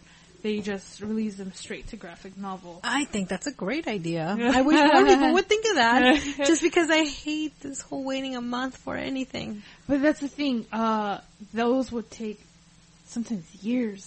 Yeah. Yeah. Oh, Yeah. forget Yeah. it. I'm over it. yeah, like they they would go a year or two or m- like months or years in between publishing new stories. So with this, I think they're going to be publishing monthly again. Yes. So uh, the big news is that Love and Rockets is going it ha- is starting um, up with an ongoing series again. Um, all of the um, fans have been chomping at the bit to get this number one. Um, I believe it's uh, called Love and Rockets. It's Volume Four, Number One, and it's going to be released on um, what's the date? It's um, This October 17, 18, 19th. Yep. Um, This so Wednesday. yeah, so In uh, two days, right? If you have Yes. a local comic book shop um, Reserve near you, copy. reserve a copy. Yep. Um, if it's something that you want to read on an ongoing basis, let them know so that they'll make sure to order enough. Uh, I'm pretty sure that this one's going to be um, on everyone's radar and it's going to sell out quickly. Absolutely. It's on my radar now, so that's one extra person. Yeah, and um, uh, from the description page that they have on the website, there's going to be two covers. One Ooh. drawn by Jaime and the other one drawn by Gilbert. Oh my god, I need them both. Yeah. And um, uh, there's a description on their website. It's um, uh, their website is fantagraphics.com. Just put in Jaime Hernandez, and it will show you to his page. And Excellent. it's the first uh, option on there. Is Jaime local to Los Angeles? No, you I'm asking because he was he was local when he wrote Love and Rockets, like the most of the series. He was local to LA. Ah, okay. Oh, okay. In yeah, because he was uh wasn't he born in uh, He was born in Oxnard. Oxnard, right, Yeah. right, right. And then he, like, I think he moved to LA or some sort. Um, my question, do you guys know if he has attended any, especially now that there's a new comic book out, does he plan to attend any, uh, comic conventions? Cause I would love to meet him. He has to. I mean, um, I've seen when I was doing some research that um, him and um, uh, Gilberto were um, at some comic conventions, but the most recent one that I saw was uh, like 2006, 2007. Ah. But Jen actually found some information about the fact that um, he, Jaime was. Uh, uh, an Eisner Award nominee Yes, and also yeah. a Harvey Award winner. wow. So, and those were in 2014 and 2013, was it? Yeah, um, he he was he was a nominee in 2013, but I believe he actually won as best writer and best artist for either it was either 2014 or 2015. Wow. Um, uh, Eisner Award. He won for the new Love and Rockets issue number six. wow. I would love to meet him at any comic convention. I mean, I'm sure maybe, you know, San Diego Comic Con might be too, Yeah. too much for him, Yeah. but maybe, I don't know. He's um, only I'm- 57. He's still a young buck. I would. I mean, um, I'm going to Comikaze, so hopefully, maybe Yes. I don't know, like do some research before and see if. if he's yeah, we gonna do should some- check to see who's going to be there. Mhm, check to see if absolutely. he'll be there. Definitely. Um, Absolutely. See if if he uh he can use us as his muses for his. that would be great. I am That would be Latina. awesome. Check. Weird. Check. no, um, um, actually, um, I believe Eddie found some original Hernandez brothers artwork at Hi De Ho. Oh, And They, I believe they Oh. did, uh, at least stop by Hi De Ho Comics sometime in the past, probably when Bob and Rob yeah, so uh, Hi De Ho Comics, the comic book shop that my husband and I co-own with um, two other couples, is um, claim to fame is that it is the still the oldest running shop still open in Los Angeles County, and so what that means is that the original owners had a lot of huge names come in through there doing signings and events and stuff like that, and so we're always finding cool stuff. There was a Sergio Aragones um, I saw uh, the Brian artwork. Michael Bendis Yes. one. There is an original Robert Crumb sketch Ooh, dedicated wow. to Hi De Ho Comics. Yeah. And I was just like, oh my god, like, Mind. I will, like, like I want to cry and I want to cry shaking. Like, he's just like big underground, like, Yeah, Yeah. yeah, wow, yeah. So, um, I that's cool. I haven't. I'll have to ask him about it, um, especially now that I'm um, a big fan of uh, of, Of Love and Rockets and yeah. Hernandez brothers. Well, Jaime, I, I don't know about. Well, I I'm still on the fence about Gilberto and Mario. But we will soon be on the fence.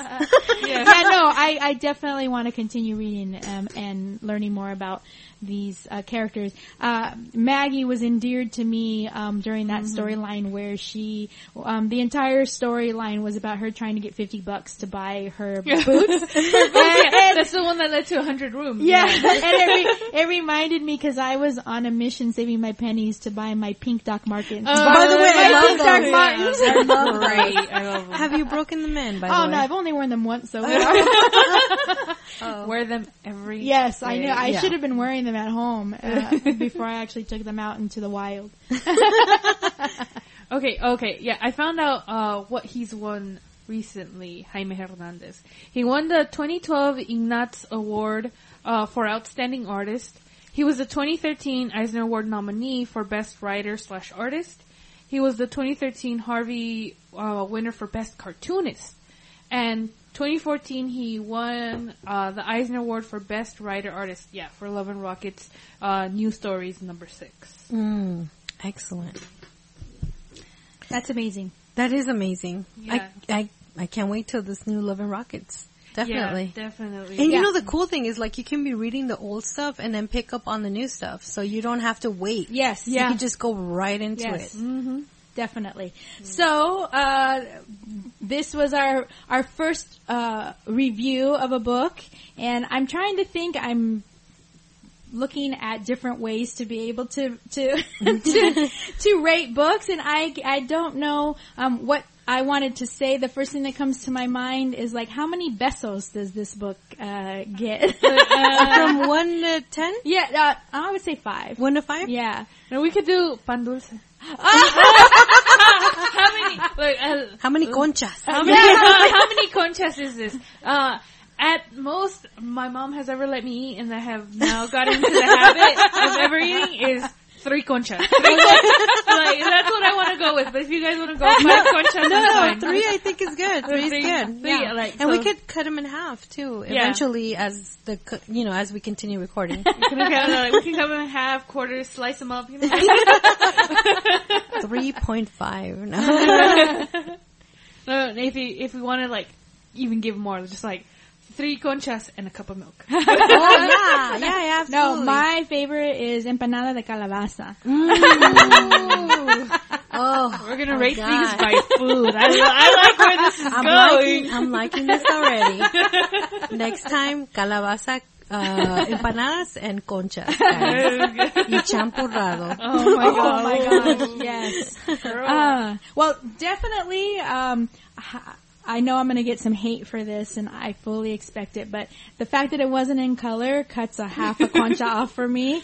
Um, although I'm learning to appreciate art, um, and um, as was pointed out to me, that the black and white um, is really leads to you being able to um, to, to see the the awesome line work that is done.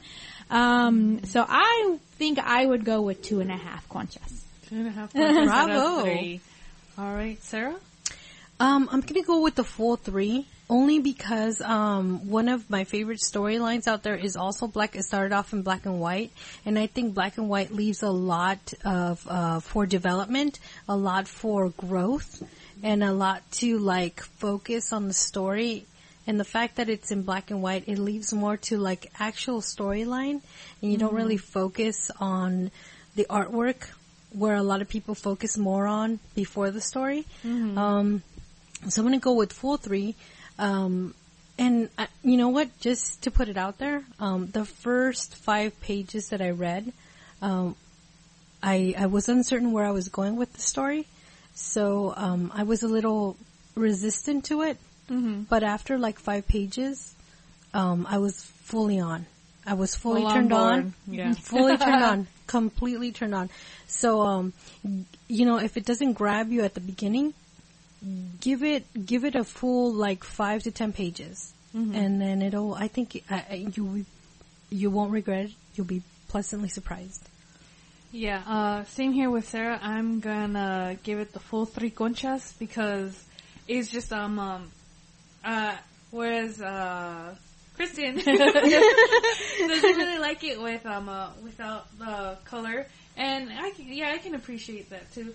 Um, I really do like being able to see the line work and the artwork, the inking and everything, and just the attention to detail that was put into this, and also um, the fact that without like the distraction of color, you pay more attention to the words and what's being said and what's the stories going on. Absolutely, I agree. So um, I'm giving it the full three conchas, and it's just what I really find even more telling about this is that um, um, the artwork lends itself to be seeing that you don't confuse the characters. You know Yeah. who's who. Yeah. You know, uh, Maggie has a specific Mhm. hairstyle, and it's just like, uh, and the fact that um, uh, they changed the color of their hairs, and Yeah. they mentioned it. Yeah. they, they, They have mentioned to mention yeah. it because Yeah. we Yeah. get confused if Yeah. they don't. Yeah, I like that. and it's that. just like so I I really like that and it's just I think it also leads um uh, also to interpretation how you imagine these characters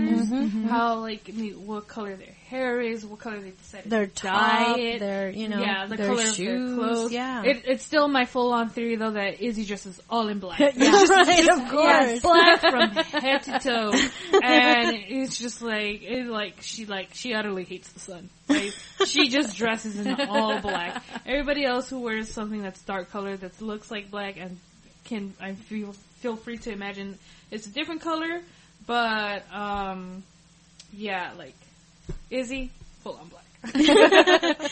And that's another thing. I don't know if you guys noticed, like in the first, uh, maybe like two little story snippets, th- the artwork was a certain way. Yes. And I don't know Oh, if yes. you noticed, like the Yeah. the actually, um, it was a kind of.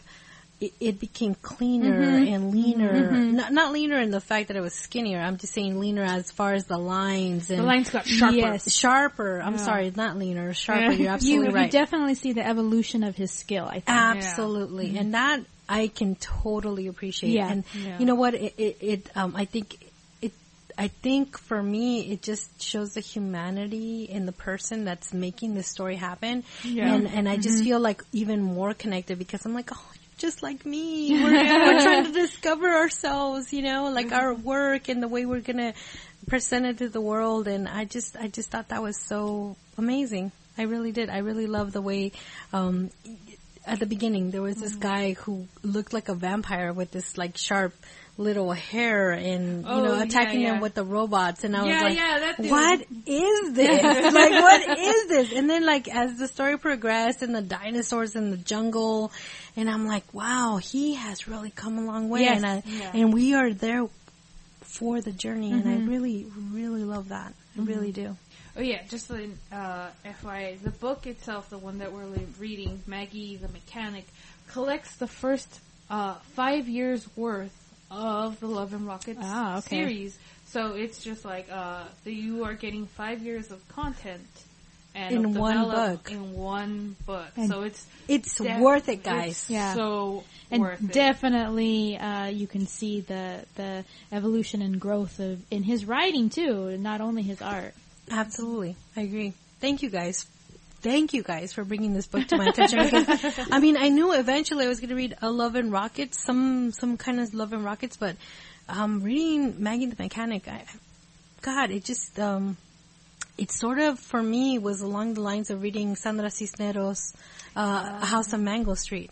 Like Oh, that yeah. whole like uh, touch of Latino and Spanglish and a little bit of my heritage, kind of like a little things that I could identify as a Latina Chicana, which we don't use that term very much often now. But Yeah. yeah, Yeah. you know, like, but th- but in that sense, like I felt a connection on another level. So Yeah, not only that, that's one of the things I really loved is that in currently now and even in the past, like you don't, you didn't see Hispanics in the future. Like uh, there's a long ongoing joke that Ch- Chewbacca from Star Wars was the only Latino. no way, no way, no way. the only Latino in the Star Wars, and now now we have We have we Diego Luna. We have, Diego uh, Luna, uh, what was it? Uh, Oscar Isaac, who Exactly. is a Guatemalan American. Right, thank you. Um, Uh-huh, yes. Me. Uh, so it's just like uh, now we now we're getting like a new Hispanic character in Yeah. Star Wars Rogue One, but, like exactly, why did Uh-huh. it take so long for us Why to be out so there? And, And in this book, this book, it's all. Latinos. Yeah, Thank you. it- It's Latinos or people who are at least of Chicano descent. Yeah, yeah. because everybody has like a Hispanic name Yeah. or like a Spanish name, and it's just like,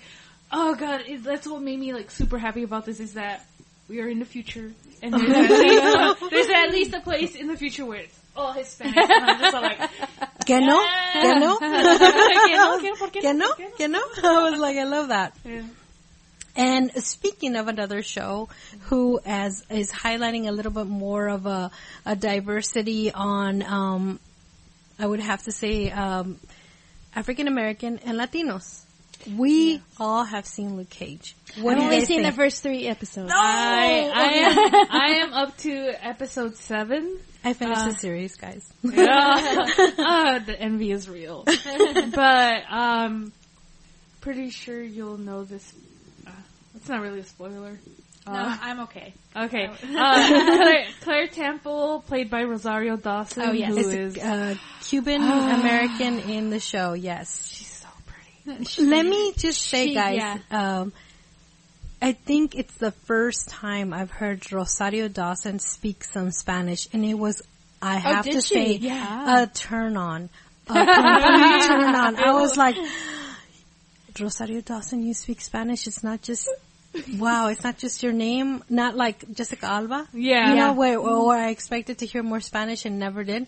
Yeah. Um, it just, it, it, it fills my heart with so much joy when I hear a Spanish name or a Spanish last name and they could actually maybe try to talk in Spanish a little bit. It Yeah. makes me so happy, guys. I know. I'm assuming Night Nurse was not Latina in the in the comic.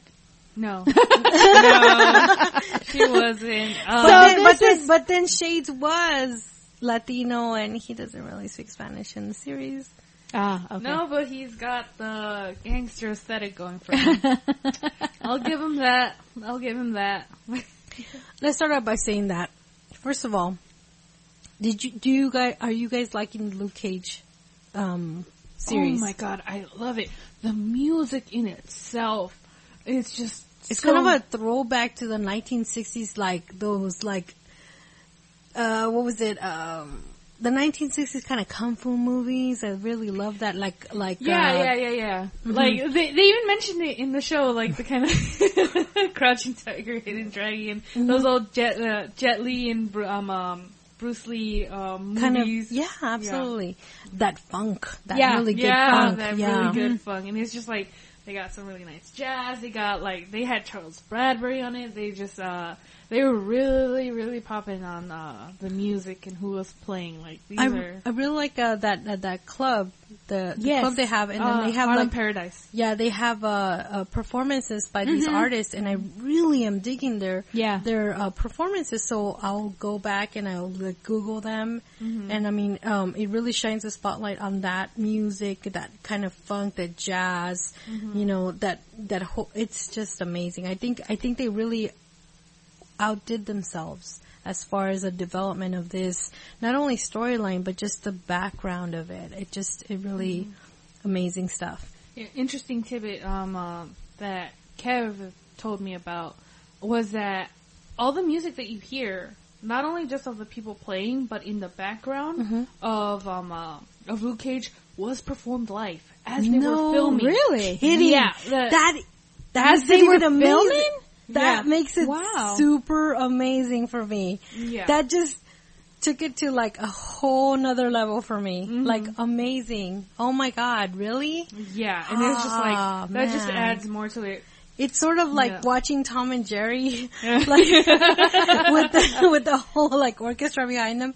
Like this is just, it's mind blowing. This Yeah. information that you bring here, I just can't believe it. No way. Yeah, that, Seriously? that was the thing. And just another tidbit, uh, Mondo is doing like a full like vinyl um Oh, uh, record wow, thing with like no. original artwork. Oh, uh, wow. For the cover, and they're doing pre-orders for it, and it is sweet. it is so It is man. very nice. I mean, if there's a part of me that's gonna show how cool I am, it would be owning that. But um, yeah, I've really been liking uh the show so far. I haven't seen the ending. There's of course um a lot of people who uh, on with opinions on the internet. Yes. Everyone's got an opinion on the internet. How do you guys feel about that? I mean, how do you guys feel about a lot of people complaining that they that it's there's no white people in it, as they say? Yeah. Um, the show's too black. It's too black. it's Oh, too black. sorry guys. uh, did oh, um, I'm sorry, but did Mean Girls have any black people in it? Oh no. Oh my god. Uh, what about What- Varsity Blues? What's that saying? Is that when you're when when you're so used to having the power, equality feels like oppression to you. Yeah. Thank you. Oh my god. Not only that, they're a giant bunch of hypocrites because when we criticize their movies about like, oh, why don't you have diversity, and then they turn around and they're just like, well, why don't you make your own?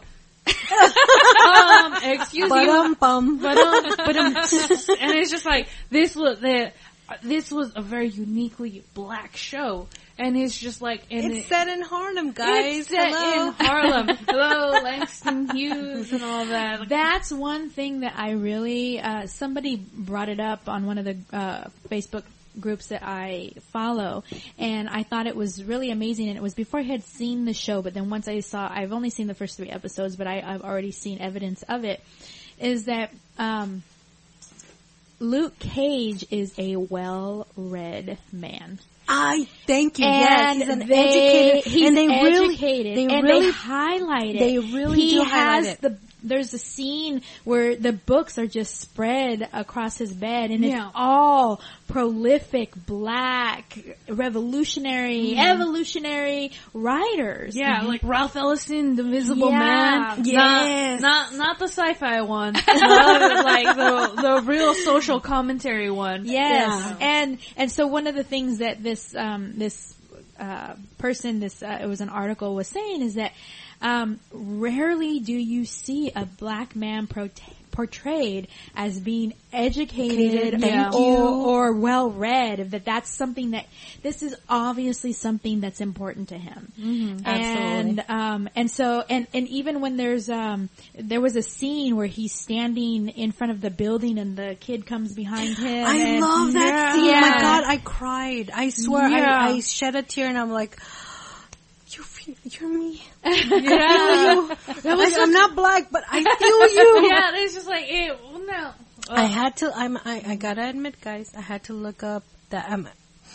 I'm tearing up right now as I say. I had to look up uh, what he was talking about about Crispus the, the? Yeah, Yeah. I had to look it up because I didn't learn that in school. I kind of uh, after I finished the article that I read and after Mm-hmm. finishing the episode, I felt a little cheated because I went to Gardena High School, seventy five percent African American, and Mm-hmm. I never heard this story before. Yeah, it's because most of it, it's you either have to take like a specific like you either don't learn about it until you get to college, or if they offer it in high school, Mm-hmm. in high school, uh, usually not until your senior year, and you take a specific like specialized like African American history or something Mm. along those lines. And it's just like that's that's a shame. Like it's just like people should know the name Crispus Atticus, like they know like all other like important white war heroes and stuff like that. Like, why do we know about like Christopher Columbus? Right. like, seriously. Or the day that just passed, which fortunately in the West Coast we do not celebrate. we don't. Yeah. We don't. Hey. We're hip to that jive. Yeah. um, but no, um, yeah, that that was probably my one of my favorite scenes so far. Is of when the young uh, black man stands behind Luke Cage with a gun. Yeah. and he says like, uh, like I don't like being called the N word. Um, yes. And that's another, I'm sorry to cut you off, but mm-hmm. that's another thing I totally loved about this mm-hmm, series mm-hmm. is like they threw the N word around a lot because it uh-huh. was part of how they spoke. But at the same time, Luke Cage was He like, I yeah. do not Yeah. like that word. Yeah. I don't like to be called that. And, and he made that adamant and, and I, I love that because they, they didn't hide behind that, uh, we can't say the N word. Um, but he made it a point to bring that up and say, I do not like to be called that. Mm-hmm. Yeah, and like when he said it, when he said it himself, he said it with such anger and Yeah. such vitriol, and it was just like that. You know that he hates this word. Yeah. That it's just like that. It's that that he just he doesn't like it, and he doesn't think it should be used. And there's like the following thing where he just takes the gun and shoots himself, and he scares the young man away. And I was just like, God, But that was so before- visually stunning. But before that, he Yeah. said, if you're gonna shoot, then shoot, shoot now. I have no time for this. I don't have patience for this. If you're gonna shoot, you shoot me now. Uh-huh. And the guy was like dumbfounded, like, oh my god. He's like, well, let me do it for you. And he Uh-huh. shot himself and he was like, spoiler alert guys. But, um, but yeah. I mean, that was the most, um, that's in the first, what, three episodes. Yeah. So, um, what Yeah. I'm saying is that this was so powerful. Mm-hmm. And I, and, um, I hate to say this, but this series, I think, has, they have to be kind of responsible for how we're going to proceed with this N word and how we're going to proceed with the politics and how we're going to proceed with Yeah, a storyline based only on minorities. You know, especially, um, I actually saw the whole thing. And, um, there were, um, I'm not going to lie to you, like the first, the last, I think the last five episodes, I, I, I cried. I cried because, um, it, it, it brought a lot of what's going on in the world right now. And, uh, oh God, I'm tearing up right now. I get so emotional with these things. Um, it brought a lot to light, uh, about what's going on in the world, like, uh, you know, Black Lives Matter and, um, you know, how we perceive certain, uh, minorities and so forth. And, and, and, and I think, it, unfortunately, we live in a world where, where we have to show other countries or other states how we're living um, in order for them to sort of try to understand where we're coming from. Yeah, and Yeah. believe that what we're going through Exactly. is real. Exactly. Right. That's that's one of my biggest frustrations from being part of multiple groups of marginalized people, being a woman, being Latino, um, being a comic book reader. Especially a comic book reader when I say this is my experience, the thing that I want to hear from you is, oh, I'm sorry that that has happened to you. Um, tell me more or um, you know how can i help or how can i be an ally Yeah. and it seems so often instead you get well yeah but Mm-hmm. and Or just like that was only one uh, incident. There's like one of many incidents Yeah. that has not only happened to you but to other people as well. right And and, and so to to to not be validated for an experience that you know has happened and and black lives matter is is a huge uh, example of that in that uh, um, you know so many people who who are not black and have never experienced any form of racism or or any kind of prejudice don't and I can understand they don't want to believe that that is The real world. the real world because it's horrible to think that. Um, but when somebody is telling you this happens to you and your first response is to be, um, yeah, but, uh, and then make excuses for it or or not Or um, dismiss or it. dismiss it, or or minimalize it. Yes. That's that's I, I don't understand from a humanity perspective where that comes from. Yeah. Um, for instance, um, I was driving, uh, my very first car was an Oldsmobile Cutlass Supreme 84. Uh, one of those gangster cars, guys. the, the kind of cars you put hydraulics in. Yeah. You know, like, it's like really like, really lie. like That's gangsta style, right? Okay, that- that's, that's a sweet ride you got there. it was a sweet ride. And for my first car, you know, and I'm I'm 18. Um, I'm riding down the freeway, and I get I get on the freeway, guys. I get um, you know, the lights on, and so like I pull over to the side, and the first thing that I hear on the loudspeaker is, "Put your hands on the roof of the car." And don't move them. If they move, we will shoot. Oh my oh my goodness. Yeah, I mean, it was 1994. Oh. Okay, so maybe it's dated.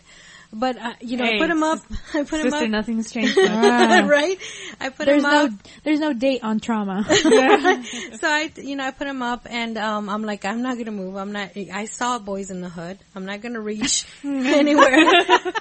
You know? And it, and actually, uh, maybe, mm, maybe to shed some kind of light on it, I was coming out of Compton into Gardena, so like it was kind of the hood area. Yeah. So, um, I put my hands on the roof and then, um, he comes over to me and he sees I'm a, a female and, you know, mm, basically dressed in black because I'm trying to be goth. and then he's like, you know that you were going over the speed limit. And I said, oh, you know, I'm really sorry.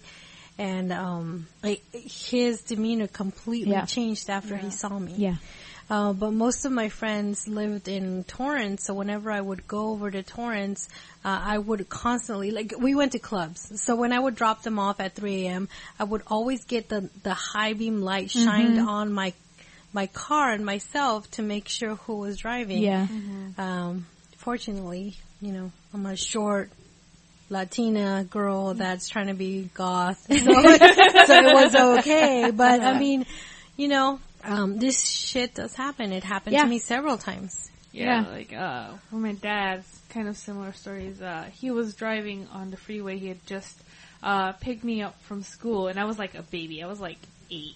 Like I like I like I was like like still had to use the like car seat in the back. yeah, and so um um uh but basically I was small.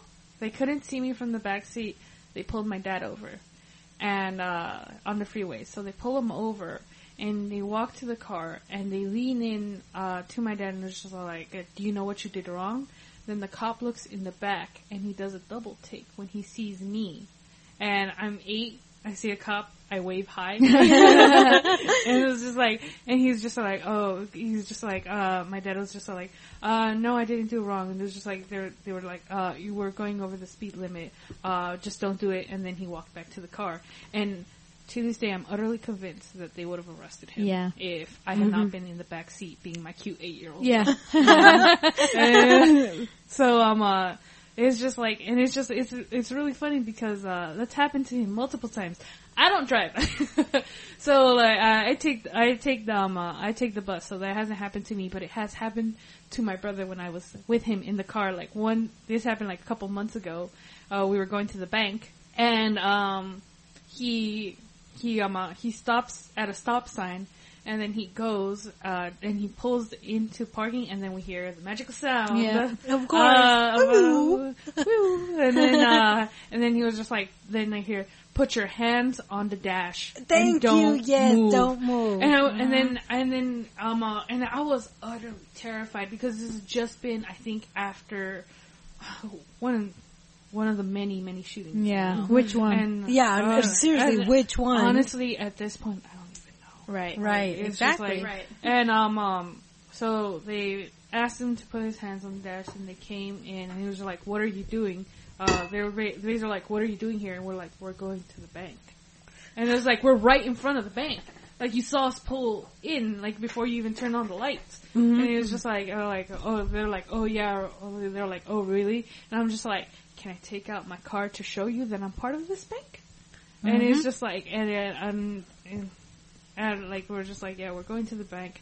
We showed them our chase our chase debit cards, and they're like, okay, you may proceed.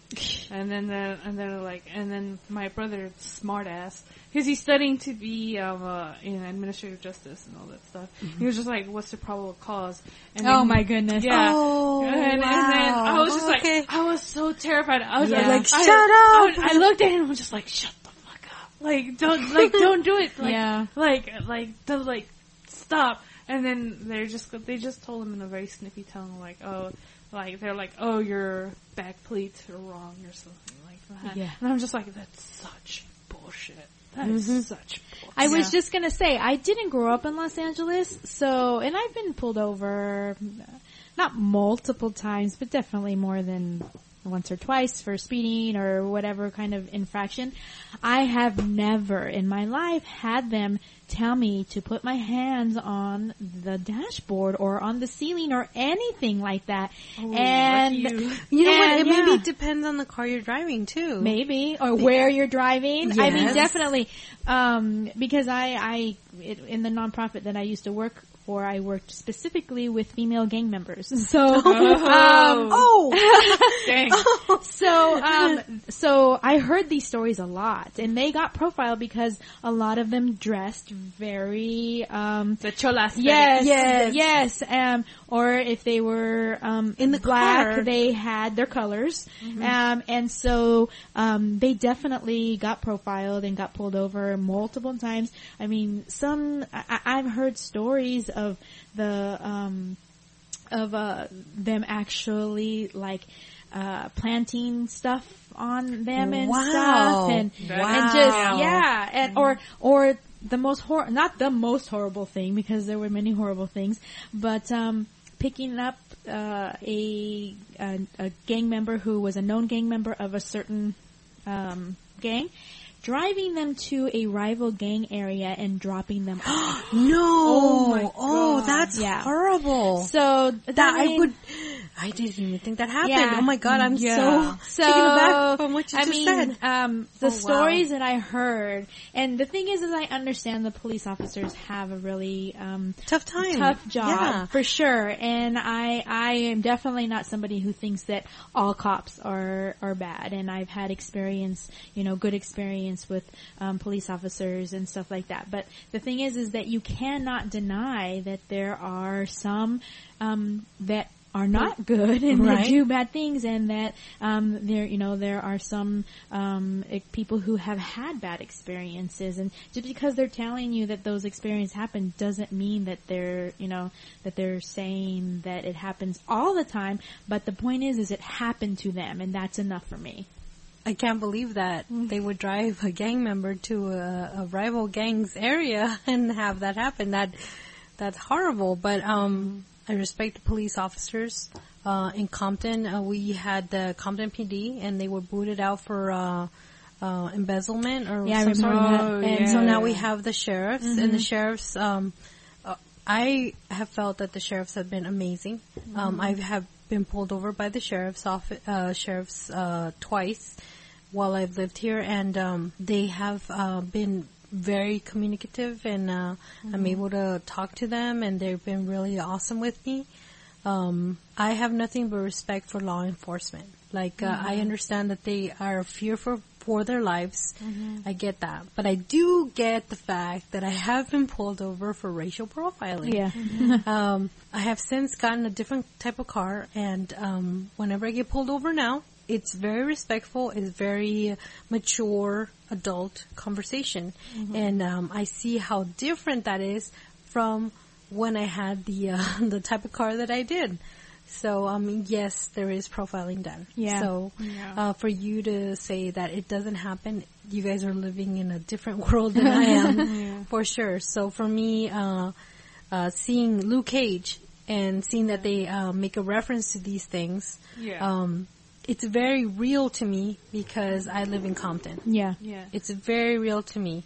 Um, with the people that I know that live here, with my friends that live here, with my friends that drive in here, um, I see that it's a reality and it shouldn't be taken lightly. Absolutely. Yeah, and it's just like what I really love about Luke Cage is that it takes it takes place in the hood. And look, I I Yeah. I have lived in South Central Los Angeles my entire life. Like you're talking about like my parents lived through the riots, they lived through the shootouts, the old gangs, the creation of the gangs, and it's just like they've gone through all that. And I grew up at the I was born basically at the tail end of that.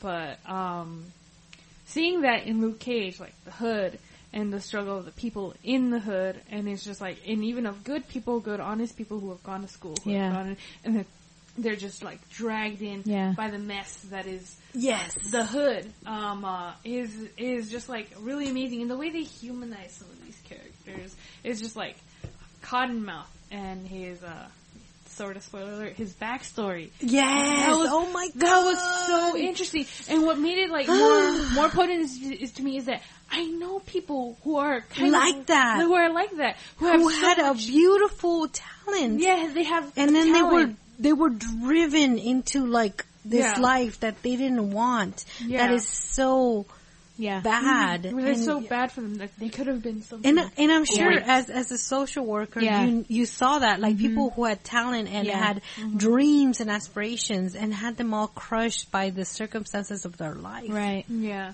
like uh, one that just happened, like re- recent news. Um, uh, two recent actually. Um, I don't know if you saw guys saw in the news about the marine who was shot and killed. Um, uh, uh, in South Central. I knew him. Oh wow. Uh, I knew this boy, um, uh, it? he was more like a friend of a friend, but, um, uh, we had, uh, we, we had people who, um, uh, who were in contact and I had talked to him and then to find out that he was shot and killed, like, in cold blood, left for dead, and he actually did die because they had to pull the plug on him, that, that hurt. And then just recently, on Sunday, um, I checked. I just checked Facebook, and a, a high school friend now, one that I did know more. Um, uh, he was shot at 3 a.m. in Exposition Park, Oh wow. and he passed away. And it was just like, and he was studying to be a mechanical engineer. Oh and my it's just like, and it's just like, uh, I know a lot of people who would read this it was just like, what was he doing out at 3 a.m.? What is Yeah. he doing? And it's just like, you find yourself in situations when you're in the hood that you wouldn't think it. You Good picked up- lord. you I picked up a friend Yeah. and dropped them off. You went to a party and maybe stayed Mm-hmm. late to make sure either all your friends were well or just like all this stuff. Like, uh, like th- these were good people, and they get caught up Yeah. in bad situations that is none of their fault. And you can see that in Luke Cage, and that's that really, really made it more personable and Yeah. more, more. Uh, It did I just- haven't seen the backstory yet, but it reminds me of what you're saying Mm-hmm. of how they, and I love this about the series, how they delve into the backstories of, in Orange is New Black. Um, and you Yeah. really see Mm-hmm. Oh, yes, how absolutely. Yeah. their situations and how they made choices that they thought at the time were best for them Mm-hmm. have led them now to making this choice that they made to bring them into um, into prison. Yeah. And um, I'm actually looking forward to watching more of Luke Cage, but definitely Oh, yeah. the definitely um, definitely the backstories of of these characters I think is are so compelling because there's so many people out there that can identify with it. And um I get frustrated when I see those critiques of the show um on Facebook talking about oh it's too black or I couldn't identify and and and I I I would hope that those people even though they couldn't identify would appreciate it for what it was and that knowing that you couldn't identify with it maybe but that there are lots of people who can and that's the point Yeah, that's the point. Like, it's just like, uh, like, they can't accept that this is a reality. yeah That this is something that is happening. I don't know if it's like their own delusion, thinking, oh, things are all hunky dory, no one's dying, blah blah blah. The only pattern, the only person that matters is me. And it's just like, and it's just like, uh, no, these things are happening. They're real. People can relate. This, Yeah.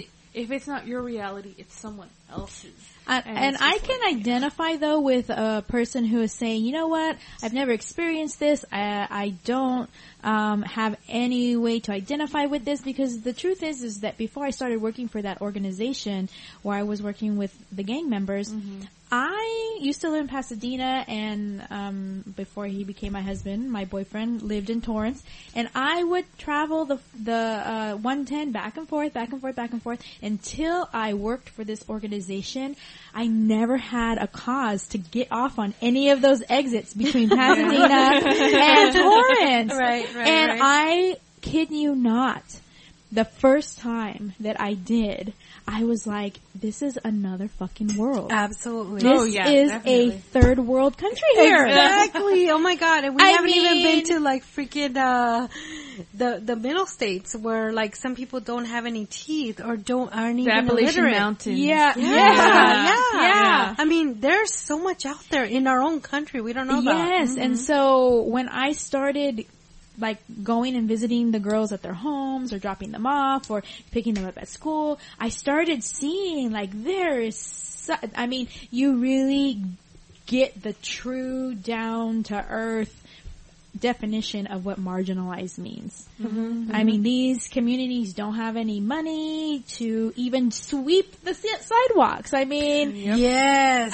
Oh We're- my god. We're living Yeah. on the edge, yo. Yeah, We're we living really on the edge. But here, like, there are places that it's like time forgot. Yeah. Or, yeah, know, definitely. county forgot. Or, And I think there are many a peop- many people who live in Los Angeles County who have never gone into South Central, have never gone into East LA. Oh, yeah, Although East LA is definitely getting gentrified. Uh, Boyle- don't get, don't get Boyle Heights is a Oh Boyle Heights is a hub of uh, of art, art artists. Um, I remember a lot of my girls lived. Uh, I Garfield High School, the the school of Stand and Deliver, um, course. was one of the schools that. I went to work at. Um, I did an after school program, and so I was in the area a lot. And then I also was in Boyle Heights a lot. And I remember the first time that I saw a white person walking down the sidewalk.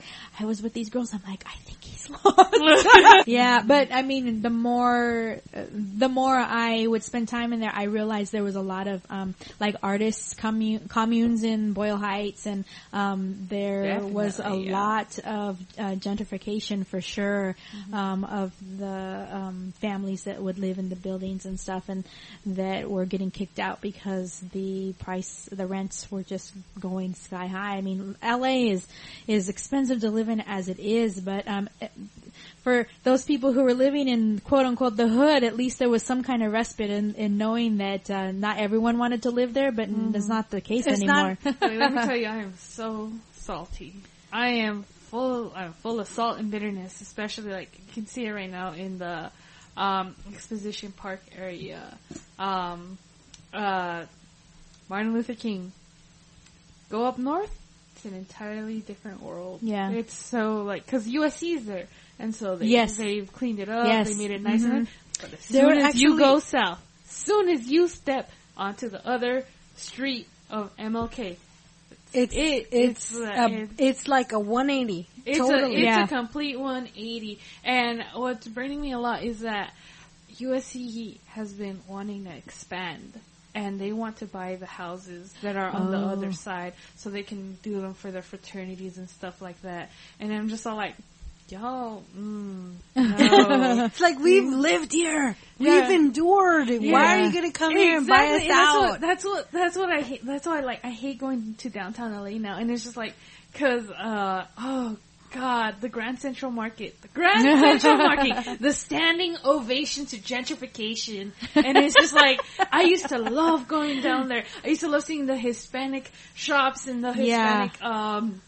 Just like food. Uh, I bought the best mole there. Oh, I, yeah, yeah. I haven't. I, it's been so long since I've last stepped in there that I don't even know if the mole lady's still there. Oh, really? And I, I, have a I mole hope- lady, so Yeah. I'll hook you Ooh, guys up. okay. it's like I, I hope she's still there. I hope she like um. uh, I hope she still managed to um, um escape the Survive. survive and uh, escape the rising uh, rent prices for right there. But it's just like it's just it really burns me because for the longest time it was Hispanics Yeah. only keeping that place alive. Like when all these people left during the uh, LA riots who were fleeing the state like, oh, let's leave these, let's leave this place to, to the Let's go to. Orange County. Ben- benign, benign neglect. Let's go to Moreno Valley. And it's just like they, they left, Apple Valley. they left and they left a broken wasteland in their wake. And who was there to pick up the pieces? the Latino. the Latino and the black communities. And we were there and we were with our eloteros. with our eloteros, with, With our our- quince dresses, Yes, and, and the, and the gold rings and everything, and we were we were there, and now they're kicking us out, and they're trying to retake this thing, and they're just like, oh, we're only doing it to beautify the city. Fuck, were you? Five years ago, Exactly. six years Thank ago, you. seven years ago, ten years ago, you were nowhere in fucking sight, and now you're gonna try to come up in here and say and raise prices. raise prices, raise rent, try to be like, oh, this is like, oh, we will, this. We're trying to. we're trying to make this Oh. place beautiful, and I can, I can, I can appreciate if they were trying to make it beautiful, Now, beautiful with the now. people that For- live there, or the people that had lived there. Yeah. but no, as soon as it started getting nice, they were just like, oh, well, obviously these people don't deserve this niceness, so uh, kick them out. This is literally their mentality. It's their mentality. It's Mm-hmm. no, it's true. It's true. They're trying to kick out all the old people Mm-hmm. and everything, and trying to bring in new hipsters. I mean, I don't know what to say. I mean, it looks beautiful, but at the same time, it's like It's like, when were you here when Straight Outta Compton was happening? Right, exactly. Yeah, like, exactly. I remember the Ramag. God, what do they call the uh, batarangs? I do remember that. I do. Like, I'm old enough to remember that. Like, I didn't, I, I had always, legit, I had always thought that was a myth. No, I thought, I had, I had thought it was a myth. I thought. then- I mean, uh, you know what? Um, I thought so too. Mm-hmm. Until I re- I saw the movie and I remembered my Uh-huh. past, and I was like, Wait, what's happened. what's batarangs? It's sort of the. But Um, like, remember the movie when they like literally tear down the house open with like a tank looking thing? Uh huh. mhm. Yeah, That's a batarang. that's okay. a battering. And it's just like, it's uh, like, I like, I had to go to my mom and dad because they, they, they were like everywhere. They were downtown LA, they were in Compton and mm-hmm. everything. And so I'm just like, did that really happen? And they're like, yeah, that really happened. I was just I, like, you know what? Mm. Totally forgot that happened, right? Mm-hmm. And then I saw the movie, and I'm like, uh, like a recessive memory just came out, and I'm mm-hmm. like, oh yeah, that totally happened. Yeah. Like, yeah. That's why I'm salty about gentrification Well, and all I- these. I, I, I Hipsters think this uh. Luke Cage conversation definitely. We Oh, yeah, we, oh, man, we got distracted. Anyways, watch Luke Cage. It's amazing. It's amazing. It's inspiring. I think. I think it, it is. I think it's one of the the only pieces of uh, of media out there that it really inspires inspires a lot of people. But I think it like brings a lot of hope to those of us who live that life. Yeah, as well because there was that on um, Ellie Tim's article was just like of the director saying, "I'll never get tired of seeing a bulletproof Batman." Yeah. And isn't that so relevant? Like Yes. Luke Cage was Yes. created in the six, in the late '60s, early '70s, and he was a bulletproof black Yes. man. And- and how they make a reference. relevant. They make a reference in a beautiful, elegant way. Like I don't know, like an eighth episode, eighth, ninth, tenth, eleventh episode, and I was like, "That's so beautiful." It was poetic. It was really poetic. Well, it, that leads me actually to a um, a current comic book that is out called Black. Um, it It's is- called Black? It's called Black. It is by Black Mask is the publisher, and um, the first issue has it, it's um it's an homage to um Trayvon Martin. It is a young black man with his hands up with a hoodie on. Um, and the storyline, the plot of this comic book is what if only black people got superpowers? Wow, Oh my my God. God! Now, Oh my god, I want to read Yeah, this. not all, not all black shit. people, but only black, Black people. people, uh-huh. And I read the first issue, and it's really good. I mean, I'm really interested to see where it goes. But Yeah. I mean, talk about relevant and Yeah. talk about um. Uh, I'm in. Yeah. oh man, I'm So totally in. in for that. Who is the writer? Oh, uh, I can't remember who the actual writer is, but the the publisher's Black Mask. It's a small publishing company, um, but they've come out with some really cool stuff in the last um, couple of in the last year, uh, and um, definitely I think this one is going to um, get a lot of attention for them. May I ask, do you think they're going to be at Comikaze this year? Oh, I don't know. I haven't. Um, uh, Black Mask was, uh, I think. Oh no, that was 451. I'm not sure. Because Um, I'm thinking we could actually speak to them to put it on our podcast. I think that would be awesome. yeah. Oh yeah, that would be. And are they based in the West Coast or the East Coast? But does it matter? Because they're because they're they're what they speak about is very relevant. So um, I'm just like really excited to see. So here's an interesting thing. It looks like it was was a Kickstarter comic. Oh, Oh, got really? Yeah, Uh huh. And I love the Kickstarter writer. too. The writer was Kwanza Osajyefo. Sorry, I think I messed up that that last um, name, Osajyefo.